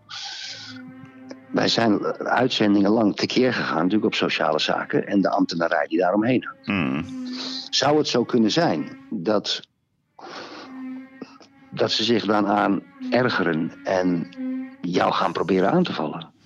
Ja, want zo werkt het. Hè? Ik bedoel, we hebben daar eh, honderden voorbeelden van hoe dat gaat met, eh, met, met ondernemers of mensen die zich op een bepaalde manier kritisch hebben. We, we blijven bij de feiten. Dat, eh, Maar, dat, dat maar de moeite we- nemen om te kijken waar je allemaal uithangt. Ja. Alsof je godverdomme een crimineel bent. Ja, ja, ik vond het heel naar. Maar goed, het, maakt, Ja. me, het maakt me niet minder strijdbaar. Dus het, het geeft alleen maar aan dat het werk wat we doen, ook in lijn daarop, hè, daar gaan we toch gelijk iets over zeggen. We Ja. hebben die 6 miljoen van Jaap van Dissel. Eh, Ja. We hebben een mooie stap gemaakt. Want we zijn, eh, we zijn een stap dichterbij gekomen bij de bron. Ja. Eh, wat uniek is, maar dat is gelukt. Heel veel onderzoekswerk. Dus we weten Ja. nu het station, om het zo maar te zeggen. Ja. Het station, ja. En ja. dan moeten we het station eh, open zien te krijgen. Dus eh, ja. we hebben het nog het enige niet, wat we we er nog over kunnen zeggen. Maar luisteraars, geloof me, we hebben een prachtig station eh, gepakt. Ja, dus we gaan daar ook in door. Oké, maar goed. Ik vond dit Oh wel eh, noemenswaardig, omdat... Ja, ja. Het raakte misschien, me. Misschien Het luistert raakte die man me. wel mee naar onze podcast. Prima. En misschien zijn superieuren ook wel. Je, je ja, ik, ik ben helemaal niet tegen die man. Ik begrijp alleen niet waarom hij zo agressief doet en zo raar eigenlijk. Weet je, kom gewoon even zitten, leg het uit. En, eh, Alright. het, alright, is, eh, alright. het, is, het is wat het is. Oké, Oké, heb jij dat interview nog gelezen in het Parool van afgelopen zaterdag met eh, die topvrouw van Shell, Marian van Loon? ja. Wat vond je daar nou van? Kijk. Is, zal, wat ik ervan vond, Ja. als ik even mag beginnen. ja, zeker. Marian van Loon, 55 jaar, president-directeur van Shell Nederland, gebruikt de coronatijd voor saxofoonles en doorgaan met duurzaamheid. Nou, de grootste vervuilers van de wereld ja, krijgen het platform in het parool, dat is prima. En die mogen dan vertellen dat ze bezig zijn thuis met duurzaamheid. Dat is hetzelfde als de opmerking die ik altijd maak. Accountants creëren een probleem om het vervolgens tegen betaling op te lossen. Dus het, het milieuprobleem wat zij veroorzaakt hebben. En dat geluid, Yves, is toch wel uniek hoor. Het is echt of ik een soort. Een prehistorische Een film- zeug? Nee, is een, een prehistorische film. waar zo'n dinosaurus langskomt die zo toetert. Ja. eh, ja, maar goed, het is wel le- leuke achtergrondmuziek. Dus die vrouw. ehm, ja, die lost het allemaal op voor ons. Mhm. Nee, kijk, kijk, wat mij gewoon dwars zit bij, bij dit soort interviews is... Kijk, Shell is gewoon een van de grootste vervuilers ter wereld. Punt. En dan in dat interview, hè, dan staat er... U vindt dat u meer dan uw best doet. Toch is er veel kritiek. Criti- Critici noemen Shell nog steeds een vervuiler. Wat zegt u tegen? En dan zegt ze... "Nou, het is heel goed dat er kritiek is. De maatschappij wordt opener en transparanter. Daar willen wij ook als bedrijf in meegaan. Daarnaast we hebben grote klimaatambities. We hebben ons tijdens de onderhandelingen over het klimaatakkoord uitgesproken voor een nationale CO2-heffing. Dat lijkt niet logisch, maar toch hebben we dit gedaan. We, willen, we wilden een statement maken. Overheidsbeleid is hard nodig. Uiteindelijk moet er wetgeving komen om auto's met een verbrandingsmotor te gaan verbieden. Dat lijkt een ramp voor Shell, maar we zien juist kansen en denken dat Shell ook in die energietransitie succesvol kan zijn. Ja, Erik, dat is voor mij de kern van het hele interview. Kijk, zij zijn, zij zijn de kern van het probleem. Of het nou de Shell is, of de Exxon, of het is de Mobil. Ze vervuilen de wereld van Rusland tot Mongolië, van China tot Amerika. Maar ze realiseren zich niet dat als jij namelijk de veroorzaker bent van al deze ellende, dat je het ook gewoon moet opruimen. Kijk, ik vind, en dat vinden volgens mij heel veel mensen, we moeten naar een schonere wereld, we moeten naar een andere manier van energietransitie. Maar laat deze organisaties het probleem oplossen en laat ze dan ook vertrekken. Dat is wat ik vind wat zij hoort te zeggen. Ze moet ook gewoon zeggen, we, zijn, we begrijpen dat wij verantwoordelijk zijn. Ik heb vorig jaar ook gezegd, hè, welk bedrijf gaat problemen krijgen in 2021? Toen zei ik tegen ja, dat is Shell. er zijn ook steeds meer procedures tegen Shell. Vergelijk het met de sigarettenindustrie. Die hebben ons natuurlijk ook 30, 40 jaar in de maling genomen. En dat geldt ook voor dit soort bedrijven. Zij zijn de, de boeren zijn niet het probleem. Shell is het probleem. Hoe kan het mm-hmm. dat de lafheid van politiek zich altijd richt op dat ene boertje, maar niet op dit soort partijen? En dat, heb je een punt? dat is wat ik zo, zo disgusting vind. Marjan Loon moet gewoon eigenlijk haar bedrijf heel langzaam aan af gaan bouwen. En ze moet het probleem oplossen, samen met alle andere grote vervuilers van de wereld. En daarna moeten ze wegwezen. Dat is hoe ik het zie. Ik weet dat het onmogelijk is wat ik vraag, maar toch vind ik dit. Ja. Maar, maar, maar het interview was alsof die journalist een soort concertpianist uh, interviewde. Ik heb er nooit. Het ontbrak nog maar aan dat er een paar rozen bij uh, op, op het papier gedrukt was. Ja, maar die, journa ja, die journalisten zijn altijd zo onder de indruk. Als ze de CEO van Unilever of de CEO van Shell. Die zou juist onder de indruk moeten zijn als je bij die ene boer op bezoek, op bezoek mag gaan. Die met eigen risico zoiets moois uit de grond heeft getrokken. Maar goed, ik denk wel dat het kwartje steeds meer valt hoor. Want ik zie het steeds meer dat de mensen een beetje klaar zijn met dit soort uh, multinationals. Oké. Hebben we nog wat te lachen? Hebben we nog wat te lachen? Ja, op het einde. ja. Um, ja, we hebben het over de bitcoin gehad. Hè? Dat vond ik wel een heel leuk gesprek wat we hadden in Portugal. Kijk, wij willen onze eigen ja, bitcoin. ja, ja. Ja, de, de gigs. vertel eens even. ja, de gigs, nou ja, Wat, kijk, wat ik net al zei, dat er aan de beweging die we gaan doen, een heleboel dingen aanhangen. Hè? We gaan een, een festijn organiseren Mm. Daar ga je zo nog over praten. We willen prijzen, voordelen, opiniepeiling, echt goede opiniepeiling eraan gaan hangen. Ehm, en, en we willen ook een, een, een coin in het leven roepen. Mm. Ja? En um, die coin die moet betaalbaar zijn dat is natuurlijk. Dat, dat, dat kan ik natuurlijk niet in 30 seconden uitleggen hoe we dat doen. Maar daar, daar, hangt een techniek aan. Daar, is een, daar zijn wetten voor. Hè. Daar moeten we heel goed opletten hoe we dat doen. Maar het komt erop neer dat wij eh, als startpunt hebben 1 miljard coins tegen 1 cent per stuk. Hmm. Dat houden ze in. Uh, dat, wordt dat wordt de startkoers. als iemand voor 1000 euro, voor 100 euro coins wil hebben, dan, dan, dan, dan, dan kan hij 10.000 coins krijgen. Nou, vandaar wordt er een springplank gemaakt dat die coin in bepaalde bedrijven, ja, mm. als betaalmiddel gebruikt kan worden. Daar hebben wij een aantal bedrijven voor op het oog. Sterker nog, ons eigen bedrijf ook. Hè. Ik kan je voorstellen dat die coin die we in het leven roepen, dat de mensen die het kopen, dan zeggen: Oké, u kunt bij mij een huis huren en dat in die coins betalen. Sterker nog, als ze 1 cent betaalt, met een koers is 5 cent, is een vakantie heel goedkoop. En dat zijn allemaal dingen die we moeten uitwerken. Nogmaals, binnen de binnen de wet, want daar zijn gelukkig wel, um, zeg maar, er is gelukkig al een beetje wetgeving over, maar dat gaat natuurlijk verder komen naarmate al die coins in populariteit stijgen. Dus de coins, de gigs, dat, uh, dat is een uh, droom van ons. Daar gaat een behoorlijke lange tijd overheen, omdat we dat moeten um, goed ontwikkelen. Daar hebben wij experts binnenkort gesprekken mee. En alle kapiteinen, dat zijn dus de mensen die, um, um, die lid worden, die uh, nou in ieder geval dat ze hun centjes die ze ons betalen, misschien wel eens in de toekomst terugverdienen en ook nog misschien wat extra's verdienen, dat die daar een uitzicht over hebben. En dat lijkt ons hartstikke leuk om met al die kapiteinen zeg maar, in zaken te gaan. Hmm. Ja, exact. Nee, heel leuk. Want even voor jou, want ik weet, kijk, je moet wel uh, stalen ballen hebben hoor, als je, als je een beetje in het beleggen bent nu. Eh, want die, die, die koers is zo volatiel van al die verschillende mhm. bitcoins en van die altcoins. Eh, dus de ene dag gaat het met 6% omlaag, de andere dag gaat 15% omhoog, soms 22% omlaag. Nou, het is, het heel apart. Maar om je even een idee te geven, je hebt, je hebt het, Coinbase-platform. Dat is een enorm platform waar, uh, waarin gehandeld wordt in, in de verschillende coins.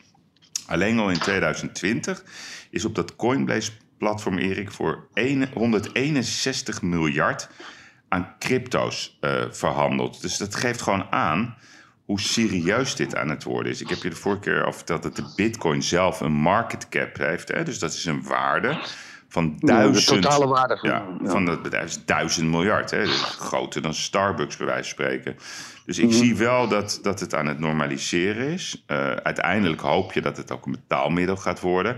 Maar het is natuurlijk in de basis, is zeg maar de ontwikkeling van alle eh, alternatieve betaalmiddelen een concrete aanval op het centrale bankensysteem. Dus dat Ja, wordt nog een hele interessante wedstrijd, eh, denk ik. Ja, maar kijk even waar wij ons van willen onderscheiden. Kijk, je kan natuurlijk met de bit, bitcoin al, kan je al betalen. Ja? Ja. Maar er zijn maar heel veel coins, daar kan je nog niet gewoon mee naar de winkel gaan. Wij gaan een aantal bedrijven, gaan we samenwerken, dat die dat als betaalmiddel accepteren. Ja, Dus als iemand een coin bij ons koopt voor een centje, ja, en, en, en, die, en die stijgt naar 5 cent, voor wat voor reden dan ook. Eh, dan, dan, dan heeft hij 5 cent valuta bij die bedrijven. En zo willen wij ons begin maken. Ja, maar ik heb wel een vraag aan de luisteraars.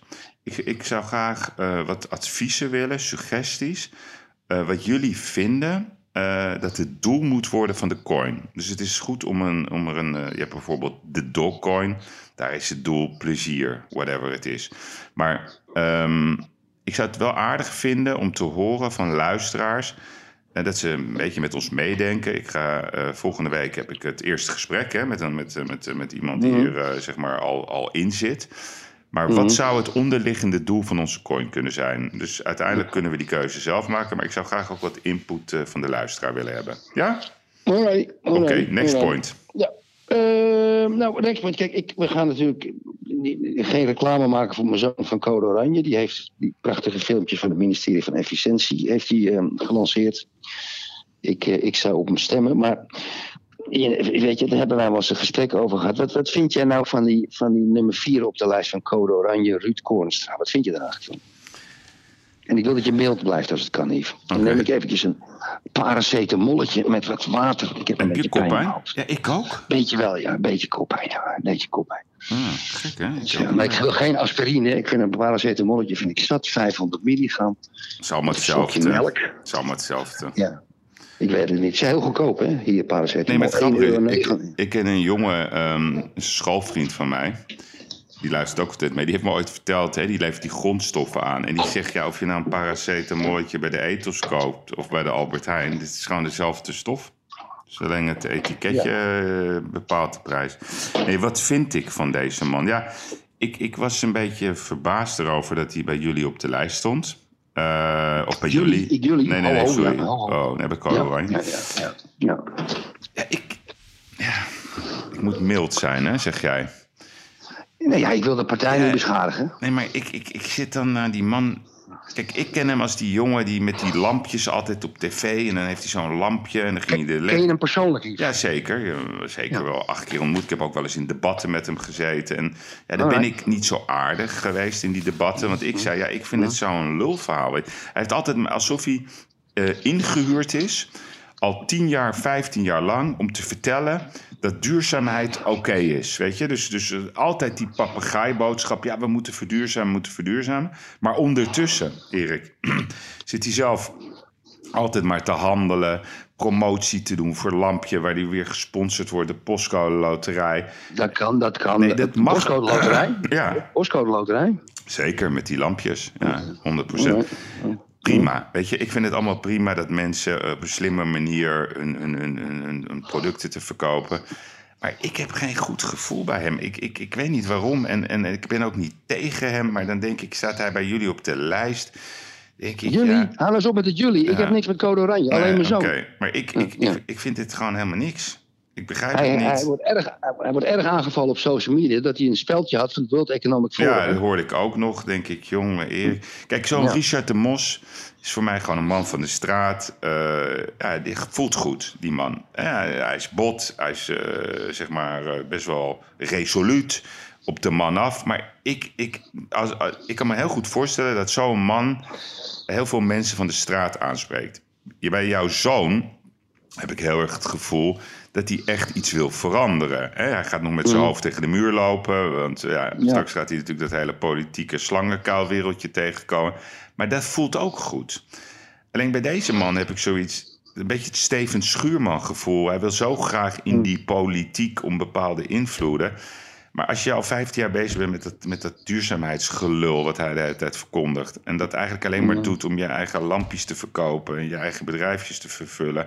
Ja, dat, dat hoeft voor mij niet in de politiek. Dat is gewoon niet iets wat ik wil. Eh, Ik, ik, ik, ik, daardoor schrik ik van die lijst. Daardoor is het voor mij al meteen een no-go. Dus ik onderbouw Oh, oh, het niet oh, goed. oh, Nee, maar Erik, ik onderbouw het niet. Het is een pure gevoelsuitspraak, dit. Puur Er staat op de lijst, op de lijst van Code Oranje staan veel mensen. Ja. Ja. En, en goed, Ja, ja, deze staat wel op nummer naast staat, 4, hè? Ja, nummer 4. Ja, ja, ja, nee, ik heb het. Kijk, het is op social media neem ik het vaak voor hem op.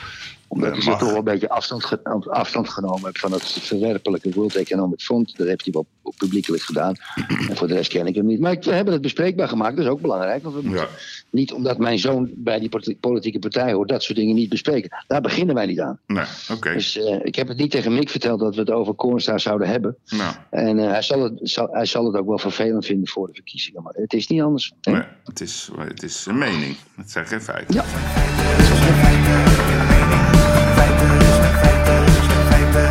Hey Erik, ehm, ik vond het wel een interessant ehm, eh, stukje. Eh, de Slowaken en de Tsjechen willen het Sputnik-vaccin. Nou, Nou ja, nou ja. Maar- Maar ja, goed, kijk, eh, gisteren op televisie de- zag je ook Bas Eickhoff van de GroenLinks. Die zijn allemaal aan het overwegen, ook de EU. En die gaan nu dat Sputnik-vaccin ook door de controlemechanismes halen. Het zou zomaar kunnen dat we vaccins van Poetin gaan kopen. ja, nee, maar Erik, even over. We hebben het natuurlijk over die, over die EU en zo. Ehm, het enige wat ze moesten regelen onder leiding van Ursula von Leyen is gewoon dat we goed konden inkopen. Het gaat over mensenlevens, hè? Dus ehm, dat zeggen ze toch elke keer, hè? dat we de mensenlevens moeten redden. Zelfs dat kunnen ze niet. Ik bedoel, ik begrijp Boris Johnson wel, zeg ik je heel eerlijk. Als, als zelfs dit onderdeel, hè, met die 27 landen, als je dit niet eens kan regelen, zoiets simpels. Dus weet je, je mag namens 27 landen inkopen. Hoe moeilijk kan het zijn? En nu zien we al dat de Slowaken, de Tsjechen, de Hongaren hadden we al gezien, die gaan hun eigen koers varen. Dan moet je toch ook tot de conclusie komen dat dat hele EU-model op een hele andere manier moet worden ingericht. Dit slaat toch helemaal nergens meer op. Gaat nergens over, Yves. Kijk, Nee. eh, ja, het gaat nergens over. Yves, we zijn één uur en een kwartier, één Ja. uur en een kwartier bezig. Ik stel voor dat we die uh, atletiekland Alexia en die techbedrijf even skippen. En Ah, direct gaan naar die kut Rabobank. Ja, neem maar even atletiekland. Kom op, ook iets gezelligs. Oké. Ja, je weet, ik ben een enorme sportliefhebber. Dus Ja. ja. zodra. Ik, vind, ik volg altijd de Nederlanders. Hè? Dus met dat darten, dat vond ik toen mooi met die van Barneveld. Nou, met schaatsen, wielrennen van de Poel, noem het allemaal op. En om de een of andere manier zijn wij altijd een beetje een ondergeschoven kindje geweest op het gebied van atletiek.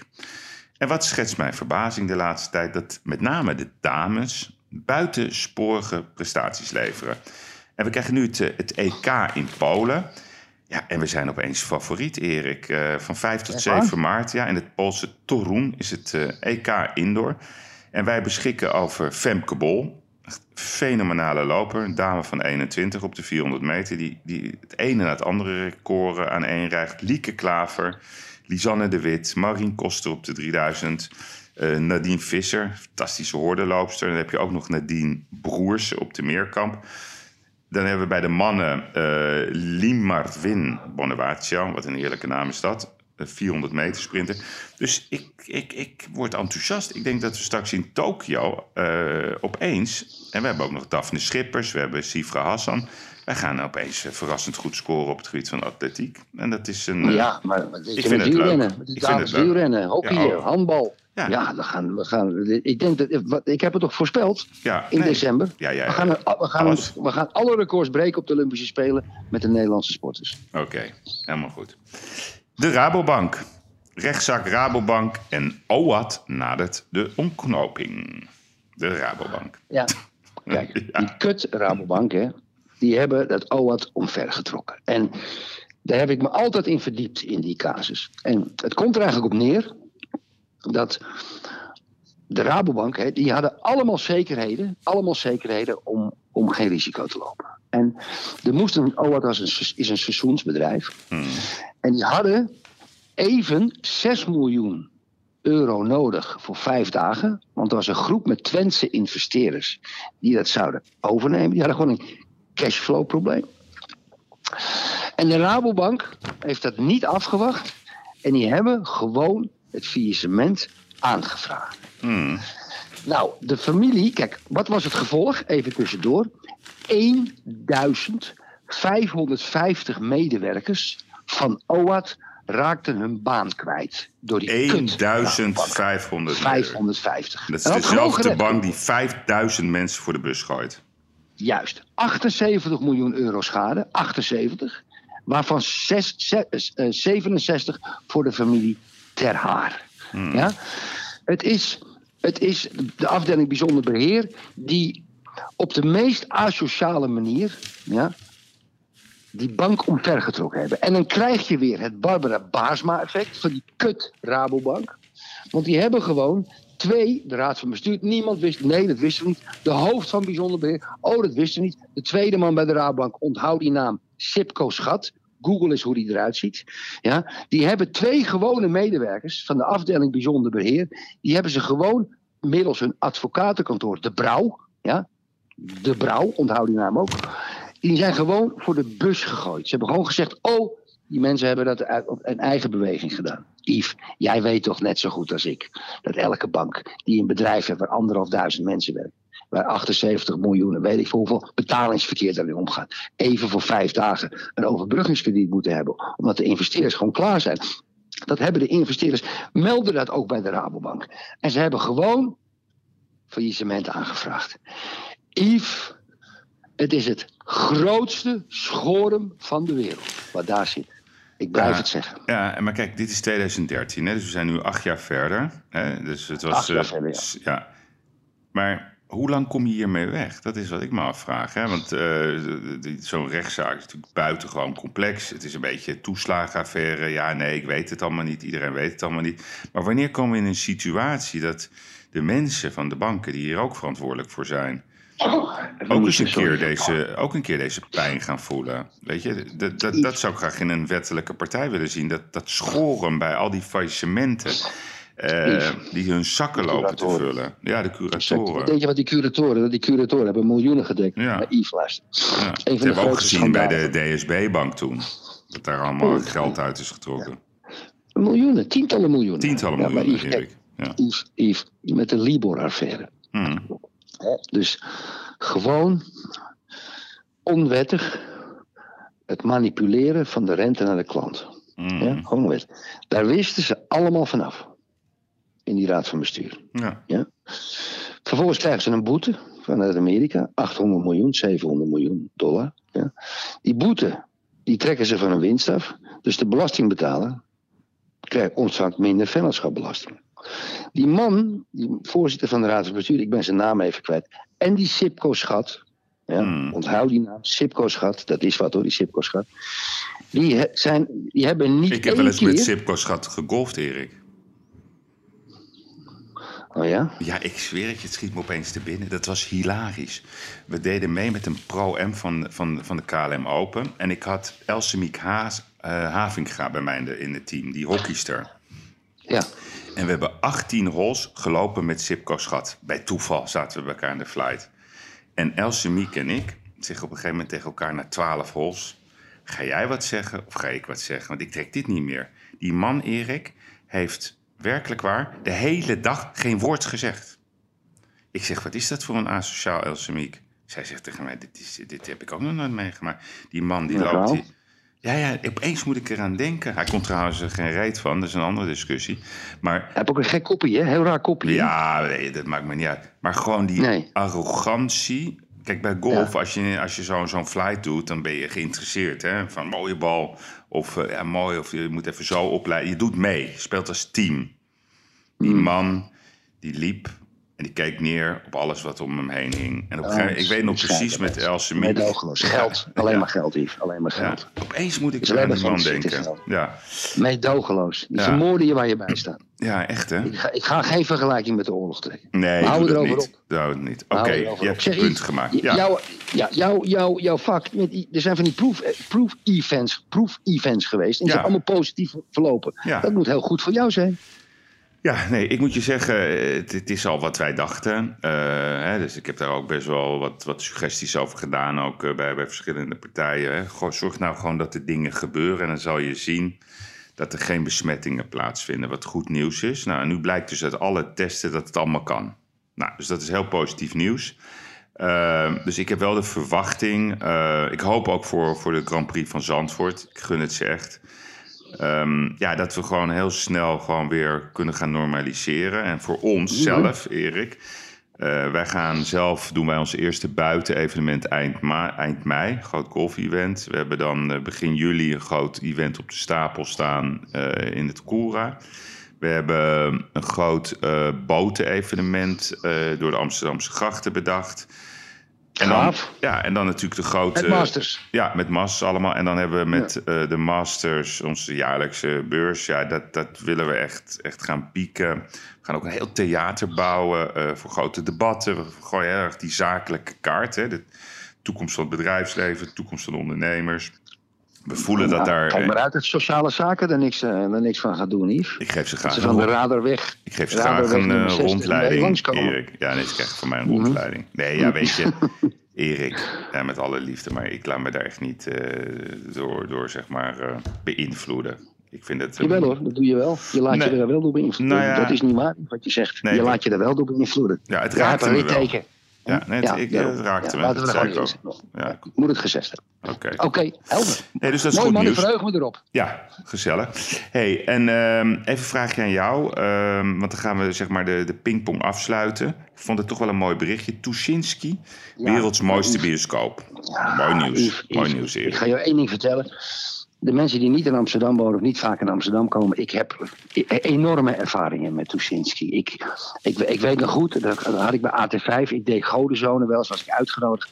AT5 werd ik regelmatig uitgenodigd om één keer de twee weken om wat te zeggen over het Amsterdamse leven, Hmm. politiek en sport. En dan ging ik wel eens weg bij AT5. Ik zal ik even een bioscoopje pakken? En dan ging ik naar Tuschinski toe om te kijken wat er draaide. Amsterdam, de Tuschinski is, dat is, die is 100 jaar oud. Ja, dat is, dat is, dat is zo'n prachtig gebouw. Ja, Mm. Dat is destijds, en ik ga je een quizvraag stellen, Yves. Dat is destijds door meneer Abraham Tuschinski is dat bedacht. En heeft het theater met die prachtige stijlen. Amsterdamse school zit erin. Uh, Jugendstil zit erin. Art Deco zit erin.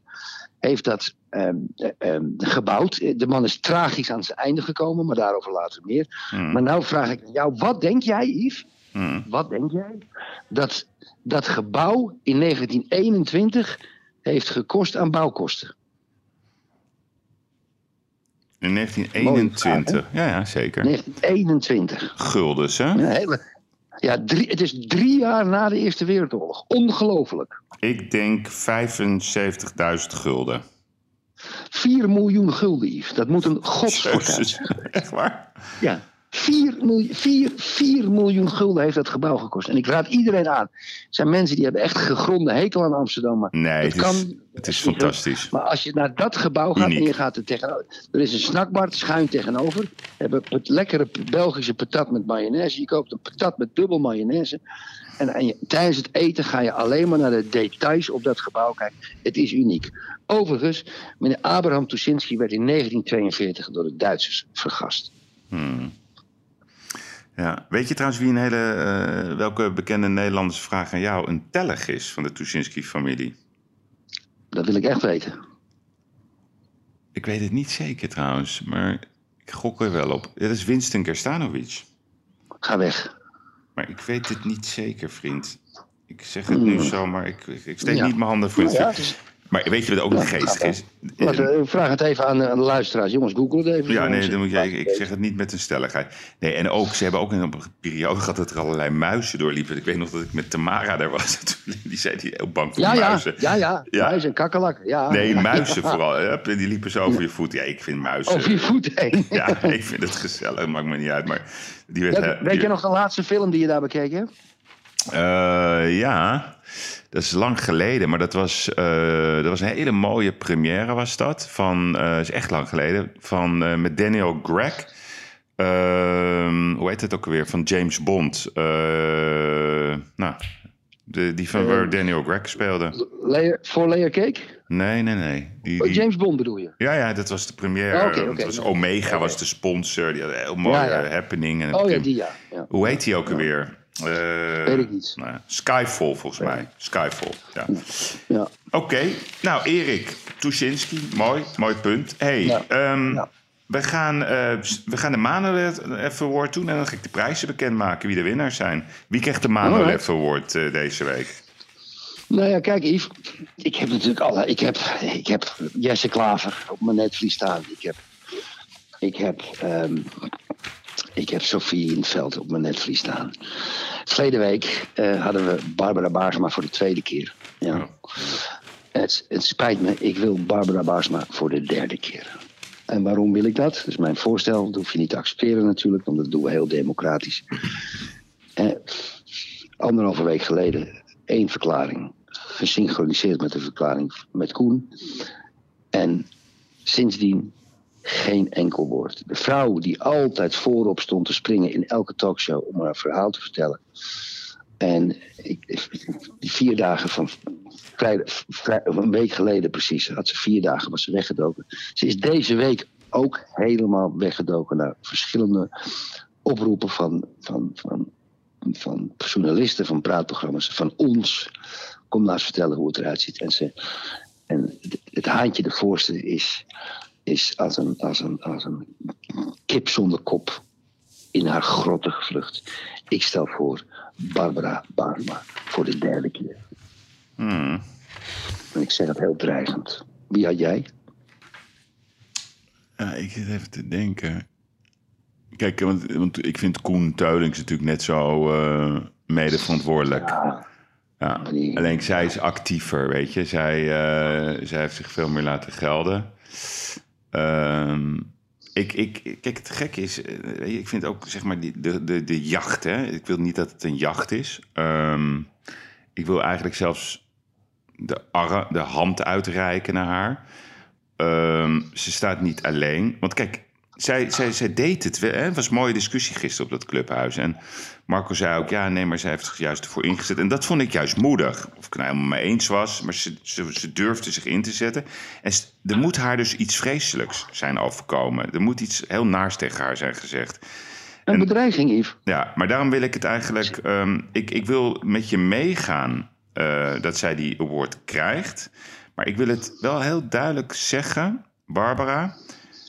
Eh, het is misschien even vervelend wat je allemaal overkomt. Maar we willen graag juist met je meedoen. En we willen. Je, je staat er niet alleen voor. Gooi het gewoon open. Zeg wat er is gebeurd. Ehm, wees daar volwassen over. Zie het niet als een nederlaag. En dan ben je juist voor mij in ieder geval een held. Want dan ga je iets zo, zo'n grote wond opensnijden.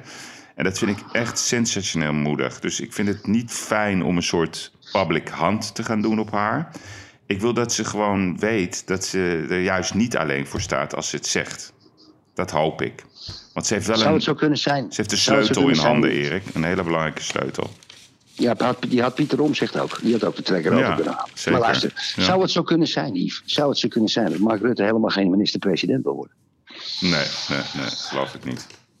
En na de verkiezingen zegt, jongens, ik ga toch het grotere doel, weet ik veel. Een hele hoge positie. Hij is natuurlijk heel populair. Hij Nee. draait heel lang mee. Dat hij gewoon internationaal zegt, nou weet je wat, ik vind Nee. dat ik maar ruimte moet maken van een vrouwelijke premier. Nee. D66 is eh, na, na ons in de VVD in de coalitie. Nee, maar het had, al lang kunnen gaan. Weet je, had naar Brussel gekund. eh, Nee, kan, eh, nee, denk ik, Ik doe een onder voorbehoud voorspelling. Ik doe een mag. onder voorbehoud voorspelling. Als de D66 15 of 16 of 17 zetels haalt, wat meer dan GroenLinks ehm, en, en, en CDA, natuurlijk meer dan de ChristenUnie. Als je vier, vijf partijen moet hebben, dan is de D66 de tweede partij in de coalitie. En dan kan Mark Rutte ruimhartig zeggen: Ik denk dat het beter is voor Nederland dat we eindelijk een vrouw hebben als minister-president voor de eerste keer. En ik ga dan naar deze, deze functie internationaal. Onderschat niet deze legendarische woorden die ik je nu zeg, lieve vriend. Hmm. Nee, ik begrijp het. Maar ik, ik denk dat je, dat je ernaast zit, want eh hij had al lang weg kunnen wezen. Ik denk, ik denk wat er wel gaat gebeuren. eh, dat we een verrassende eh, versplintering gaan zien van het kiezersgedrag. Dat verwacht ik echt. Dus heel veel kleine partijtjes die het toch beter gaan doen dan dat je denkt. Dus ik denk ook aan Code Oranje, ik denk ook aan Ja 21, ik denk ook aan, zelfs aan Forum, ik denk ook aan Denk. Ik denk dat er best veel, veel stemmen naartoe gaan. Dat is Volt, Volt, ehm, die dat- EU-slaven. ja, maar goed. Het zijn allemaal wel hele keurige mensen, moet ik zeggen. Die, eh, ik ben het niet met ze eens, maar ik, ik vind, vind, vind zeg maar de mensen die ze naar voren schuiven. Het zijn slaven, Yves. Het zijn slaven. Nee, nee, ik Het zijn vind het goede Die jonge hebben helemaal niks met Nederland. Die willen alles Nee. uit Brussel. En eh, die willen... Hou op. Ze maken eh, op mij geeft geen, geen slechte indruk. Maar ik denk dat, dat, dat Wilders het, het beter... Ik, ik denk toch dat er, dat er een verrassende uitslag gaat komen. We gaan het zien. Oké, dus ja, de, de, de Manolev Award, maar dit keer met een eh aanmoedigings. Manolev Award. Nee, een aanmoedigings. Dus eh, een mooie voorzet. Laten we het zo maar noemen. Dus daar komt hij.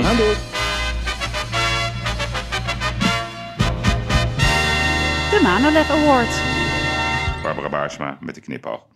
Oké, Erik, ik heb ehm, beloofd, we hebben een hele leuke jingle. We gaan de prijzen uitreiken, want als we iets beloven, dan moeten we het ook doen. We hebben de Ja. test gedaan achter de muur, zoals dat heet. Dat vind ik dus een fout woord, want ik wil een soort community over de Great Reset. Daar wil ik ook straks even met je over afsluiten, over de Great Reset. En toen zeiden we, nou, ik vind het leuk als jullie meedoen en we gaan ook het enthousiasme belonen met mooie prijzen. Dus wat heb ik gedaan? We hebben vijf ongelooflijk mooie verrassingspakketten gemaakt. Heel fraai. Ehm, en toen zei ik, toen in die uitzending, nummer 1, nummer 100, nummer 1000, et cetera. Ja. Nou, dus wij hebben eh, dat laten. eh, ik heb dat opgevraagd, dat lijstje. En ik heb hier de namen voor me. Die mensen die zullen benaderd worden via de mail door ons. Want we hebben jullie mailadres. Dan moet je even het adres aan ons opsturen. Dus je hoeft niks te doen. En ik ga ze één voor één oplezen, eh, oplezen. En we hebben dan één extraatje, nummer 14. Want ja, dat is toch, eh, toch nog steeds een held van ons, Johan Cruijff. Dus die heb ik nog even als extraatje gedaan. Dus daar komt de jingle. Heel graag.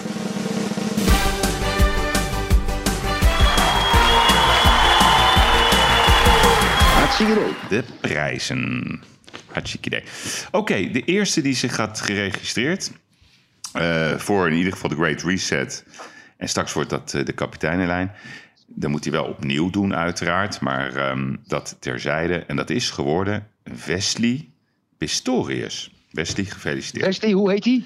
Pistorius. Pistorius. Mooie naam. Mooie naam. Pistorius. Nummer 14. Want je weet ook dat ik toen vertelde dat van de eerste 100, het waren geloof ik eh, 90% vrouwen. Dat vond ik wel. Hm. ze- eh, was, ja. eh, een heel pakket. Het is een heel Ja, pakket wat ze krijgen. een mooi Wat pakket. zit er allemaal in? Een beetje?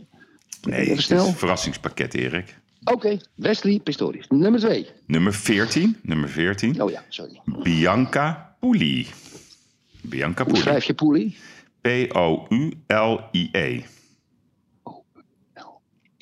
Oké, Ja. want ik schrijf ze ook even op of ze, of ze kan vinden. Oké, zo. is goed. Nummer 100. Nummer 100. Ja, Die moet uit Friesland komen. Vrouwtje Wieringa.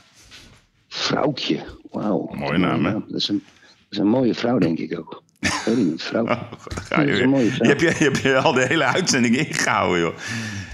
Dan ga je weer. Wow, wat is dit voor een onzin? Omdat iemand vrouwtje heet. En, oh, dat is een mooie vrouw. Vind ik, zo'n, ik vind het zo'n prachtige vrouwtje. Vind ik zo'n Mooi naam. zachte, lieve naam. Mooi naam. Vrouwtje. Vrouwtje. Je hebt het gehoord, hè, van Erik. Ja. Nummer 1000. Ja. Robin Duiker. Ook zo'n mooie naam. Robin Duiker.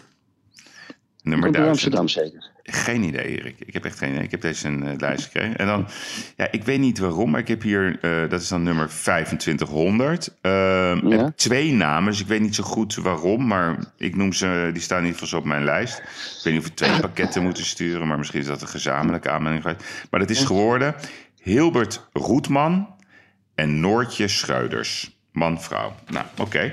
Dus gefeliciteerd allemaal. Eh, Het, is een ongelooflijk leuk pakket. En als jullie het niks vinden, dan weten wij, dan wordt het op social media gezet. Dus ik durf te zeggen, ja, ja, ja.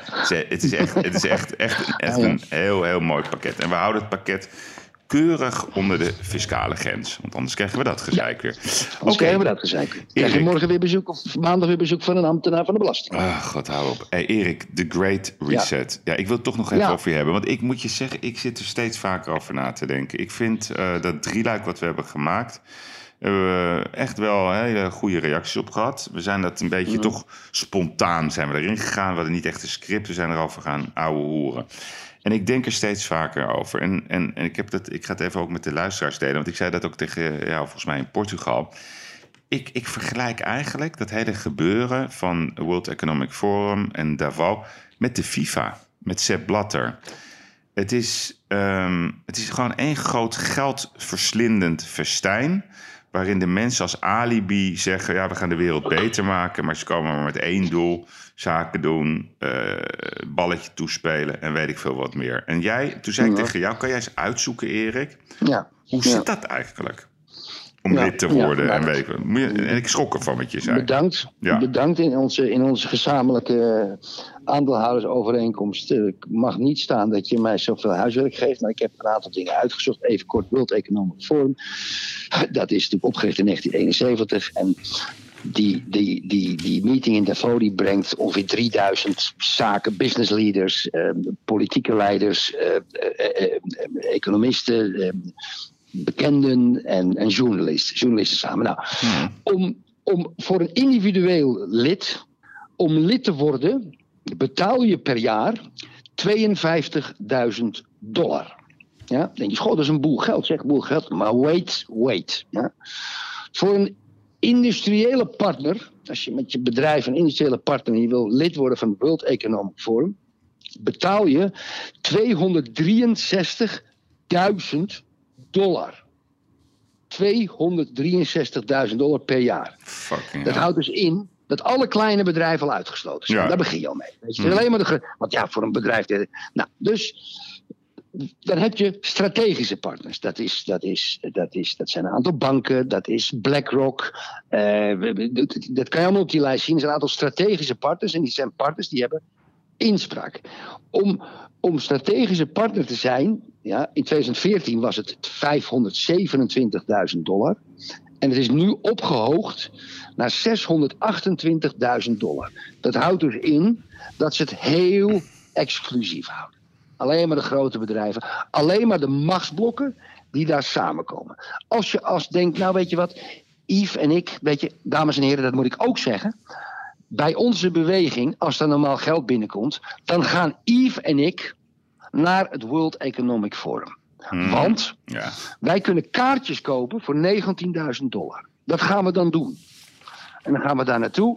En je weet het, hoedje op, camera erin. Gaan we het allemaal eens een beetje verslaan en kijken wie daar rondloopt. Want die journalisten die daar rondlopen, die zijn die Rutger Bregman van deze wereld. Denk je dat wij erin komen? ik denk dat Ja. we er niet eens inkomen. Jawel, Zullen we op de zwarte jawel. lijst staan? Jawel, jawel, jawel, jawel. jawel. Ja, wat Nee, ik ook maar- raar vind, dat Ja. ze in 2006 een artikel gepubliceerd hebben om, om Israël te boycotten. Ja, ja, ja, het is echt. Maar ik heb, ik heb, ze, ik heb ze niet gehoord eh, over de ecologische ramp die eh, twee weken geleden plaatsvond eh, voor de kust. Grootste ecologische ramp in de geschiedenis Ja. van Israël. Iraans schip, of Syrisch schip, wat was nou het? ja, goed, dat, dat schijnt. Het is zo ongelooflijk vervuilend. Ik hoorde D66 niet over. Het is echt, dat is nou echt een klimaatramp. Maar dat Ja. mag allemaal. Maar even Ja, dat terzijde, allemaal. Erik. Waar gaat dat, wat, wat doen ze met al dat geld? Wat is dit voor een gekkigheid? Geen idee. Geen idee. Geen idee. Ik, ben, ik, ik probeer de jaarcijfers te krijgen. Ik kan ze niet vinden. Niet te vinden. Geen idee. Maar ze Maar snap je die in vergelijking? Weet je, die Blatter die altijd heeft ontkend. En op een gegeven moment was het de voetbalmafia. Met al die corruptie. Yves, exact. Waar Exact. woont die gewoon, Schwab? Ik ben wel benieuwd waar die man woont. Keulen, denk ik. Keulen. Keulen en Zwitserland. Ja, Keulen en Zwitserland. Het is, gewoon, eh, het is gewoon. En ik had ook, ook toen met René Boender, hè, die, die, die, die had ik over gesproken, die is daar ook een keer geweest. Die zegt: Yves, het is het grootste commerciële circus van de hele wereld. Je wilt niet Tuurlijk, het is weten. geld scheppen. Ja, Ja. en maar uitleggen. Ja. Dus ik, ik, ik, we gaan hierop door. Ga- Ja, Ja. we gaan hierop door. Dit, dit is wel de kern van het probleem. Hoe lang ik erover nadenk, hier zit de kern van het probleem. En zij moeten zich niet met ons bemoeien. Ze moeten lekker eh, hetzelfde doen als Shell, zich in stilte opblazen. Want ze voegen helemaal niks toe aan de wereld. Oké, Erik. Oké. Ik, vind, ik vond het een mooie podcast. Eh, we gaan hem Ja. beëindigen. Ehm, Yep. Voor de luisteraars, eh, deel 1, deel 2 en deel 3 van Great Reset, die zijn klaar. Wij gaan bouwen. We zijn druk aan het bouwen voor, voor onze grote community. We hebben waanzinnige ideeën daarover. En nou, ik heb ook tegen jou verteld, Erik. ehm, ja, je weet mijn geschiedenis. Ik heb altijd magazines bedacht en ontworpen. En die ook dan in levende lijf op een gegeven moment ehm, Mhm. gecreëerd. En toen, toen we in Portugal waren, toen zei ik tegen jou... Erik, weet je wat we moeten doen? Ehm, wij moeten eigenlijk onze podcast levend gaan maken. Nou, dat, wat ik wil doen, ik wil volgend jaar het meest waanzinnige, te gekke, humorvolle, festival eh, ooit gaan doen. En dan voor de kapitein, hè, die krijgen dan, die mogen de eerste dag, de dag van hun leven gaan eh, beleven. En dan kan jij je voorstellen, we krijgen natuurlijk het Osterhuis Café. Oké, lekker mooi wijntje. ja. Pink, pink, Jaap van Dissel snackbar. de Jaap van Dissel snackbar. Ja. Eh, Taart te gooien op Hugo. De Award. zes, Ja. alles kost 6 euro. In, bij Ab Café kost het 5,6 euro. Bij Jaap 6 euro. Of Monopoly. Je kan lekker Monopoly Ja. gaan spelen. Nee, en Ja. ook, ja, kan jij pingpong of niet? Ben je een beetje goed in pingpong? Oh, oké. Ja. Nou, Ja. Ja. men- moeten we toch een keertje doen dan. Pingpong Ja. met Erik Ja. en Yves. Ja. Alles wat wij bespreken, alle figuren. En dat gaan we dan vertalen naar de component humor, gezelligheid. Ja, Wat een werk, Yves. ja maar dat gaan we doen. Dat Nou ja, ik, het grootste gedeelte van ik het werk kan, bij hè? jou. Ja, ik weet dat jij dat kan. Ja. Maar het grootste gedeelte van het werk komt bij jou. En dat, dat, dat is heerlijk voor mijn partnership. Dus eh, ja, Yves, ik heb er zin in. Ja, nee, dus En dat ik gaan heb we ook steeds doen. meer lol in de podcast. Ik heb steeds meer lol in de research die we doen. En Ja. Nou ja, we hebben weer en wat... het eh, respect dat we krijgen van de luisteraars. Mensen vinden het ook fijn, joh. Dank daarvoor ook. Weet je, dat is eh, die betrokkenheid van die luisteraars, daar vechten we ook voor. En, eh, en ook, ook dat clubhuis, want dat zeg ik ook. Kijk, wij doen dat nu even als test. Maar uiteindelijk willen we natuurlijk dat iedereen die bij ons zit ook gewoon daarin mee kan doen. Hè? Dus ook die betrokkenheid. Alleen dat, dat is een proces. Dat gaat vanzelf gebeuren. Dus even geduld daarvoor. Oké, Erik, ik vind het mooi geweest. Eh, wat ga, ja, jammer. Normaal gesproken hadden we nog lekker eventjes vandaag een beetje verder persoonlijk eh, kunnen kletsen. Maar ik ben er niet. Wat ga jij doen? Ik heb een unieke dag. Ik heb vier afspraken. Die hebben allemaal te maken met verkoop van het goed. Oké. Eh, Nu snap ik ik- ook waar je het over hebt, hè? Ja, nu snap je het ook. Ik heb een paar echt een paar, pff, echt een paar prachtige dingen lopen die eh, naar zijn eindpunt toe lopen. eh, qua verkoop, hè. Want ik, heb het ook over inkoop, daar ben ik blij mee. Dus misschien is het vrijdag. En dan ga ik om een uur of zes, zeven rijd naar Portimao. Dan ga ik naar mijn favoriete Marisqueria winkel. Dat is een winkel waar ze schaaldieren en vis verkopen. En dan ga ik lekker allemaal vis en oestertjes en weet ik veel wat kopen. Dat gaan we allemaal klaarmaken. En dan gaan we dan een uurtje of acht, negen lekker opsmikkelen. Ja, dan gaan we een beetje tv kijken en doen en weet ik veel wat. En dan gaan we zaterdag rusten. Oké, man. Weet je wat ik nu ga doen? Ja, ik wil het weten. Ik ga nu mijn laatste Marlboro Light opsteken. Oh, er moet een muziekje bij. Gewoon moet droevig je- dan muziekje. Ja, er moet een heel droevig muziekje. Ja, Het is mijn laatste. was ik nog zu zaken hätte, dauert eine Zigarette. Dat is letterlijk. ja. Gute Nacht, vrienden. Es ist Hij, sma um hij, smaakt, hij smaakt lekker, Was jongen. ik Hij nog smaakt sagen lekker. hätte, dauert eine Zigarette und ein letztes Glas Wein. Of zoiets. Ja, nee, helemaal goed, jongen. hey, ehm, oké. Oh, ik krijg, eh, hier, inspecteur belde net weer. Krijg ik ook nog even tussendoor. Dat meen je niet. Ja, hij is wel bezig met ons. Maar Dat goed, meen je niet. die ga ik niet... eh, de, Ja. ja. die krijg ik even als appie, maar we gaan er niet eh, verder op in. Erik, Volgende week gaan we hem weer bespreken. ja, ik geniet van mijn laatste sigaretjes. En ik eh, zie jou, vol- of ik spreek je volgende week vrijdag weer, grote vriend. Dankjewel. En we gaan er een einde aan breien. Hartstikke idee. Fijn weekend. Dankjewel, man. Groetje aan de Hoi, hoi. familie. Hoi. Hoi, hoi. Dit was weer de gigs van deze week. Ik dank u voor het luisteren. Ik wens u een fantastische week. En volgende week, dan zijn we er weer. Dank voor het luisteren.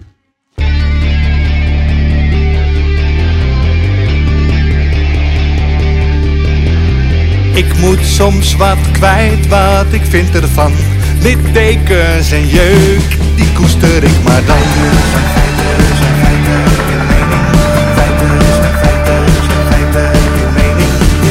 Duidelijk en luid, riemen vast vooruit. Onze mening, duidelijk en luid, riemen vast vooruit.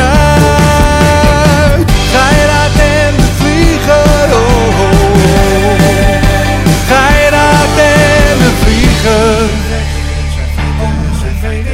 Ik moet soms wat kwijt, mijn mening. Meer dan 80 jaar ervaring.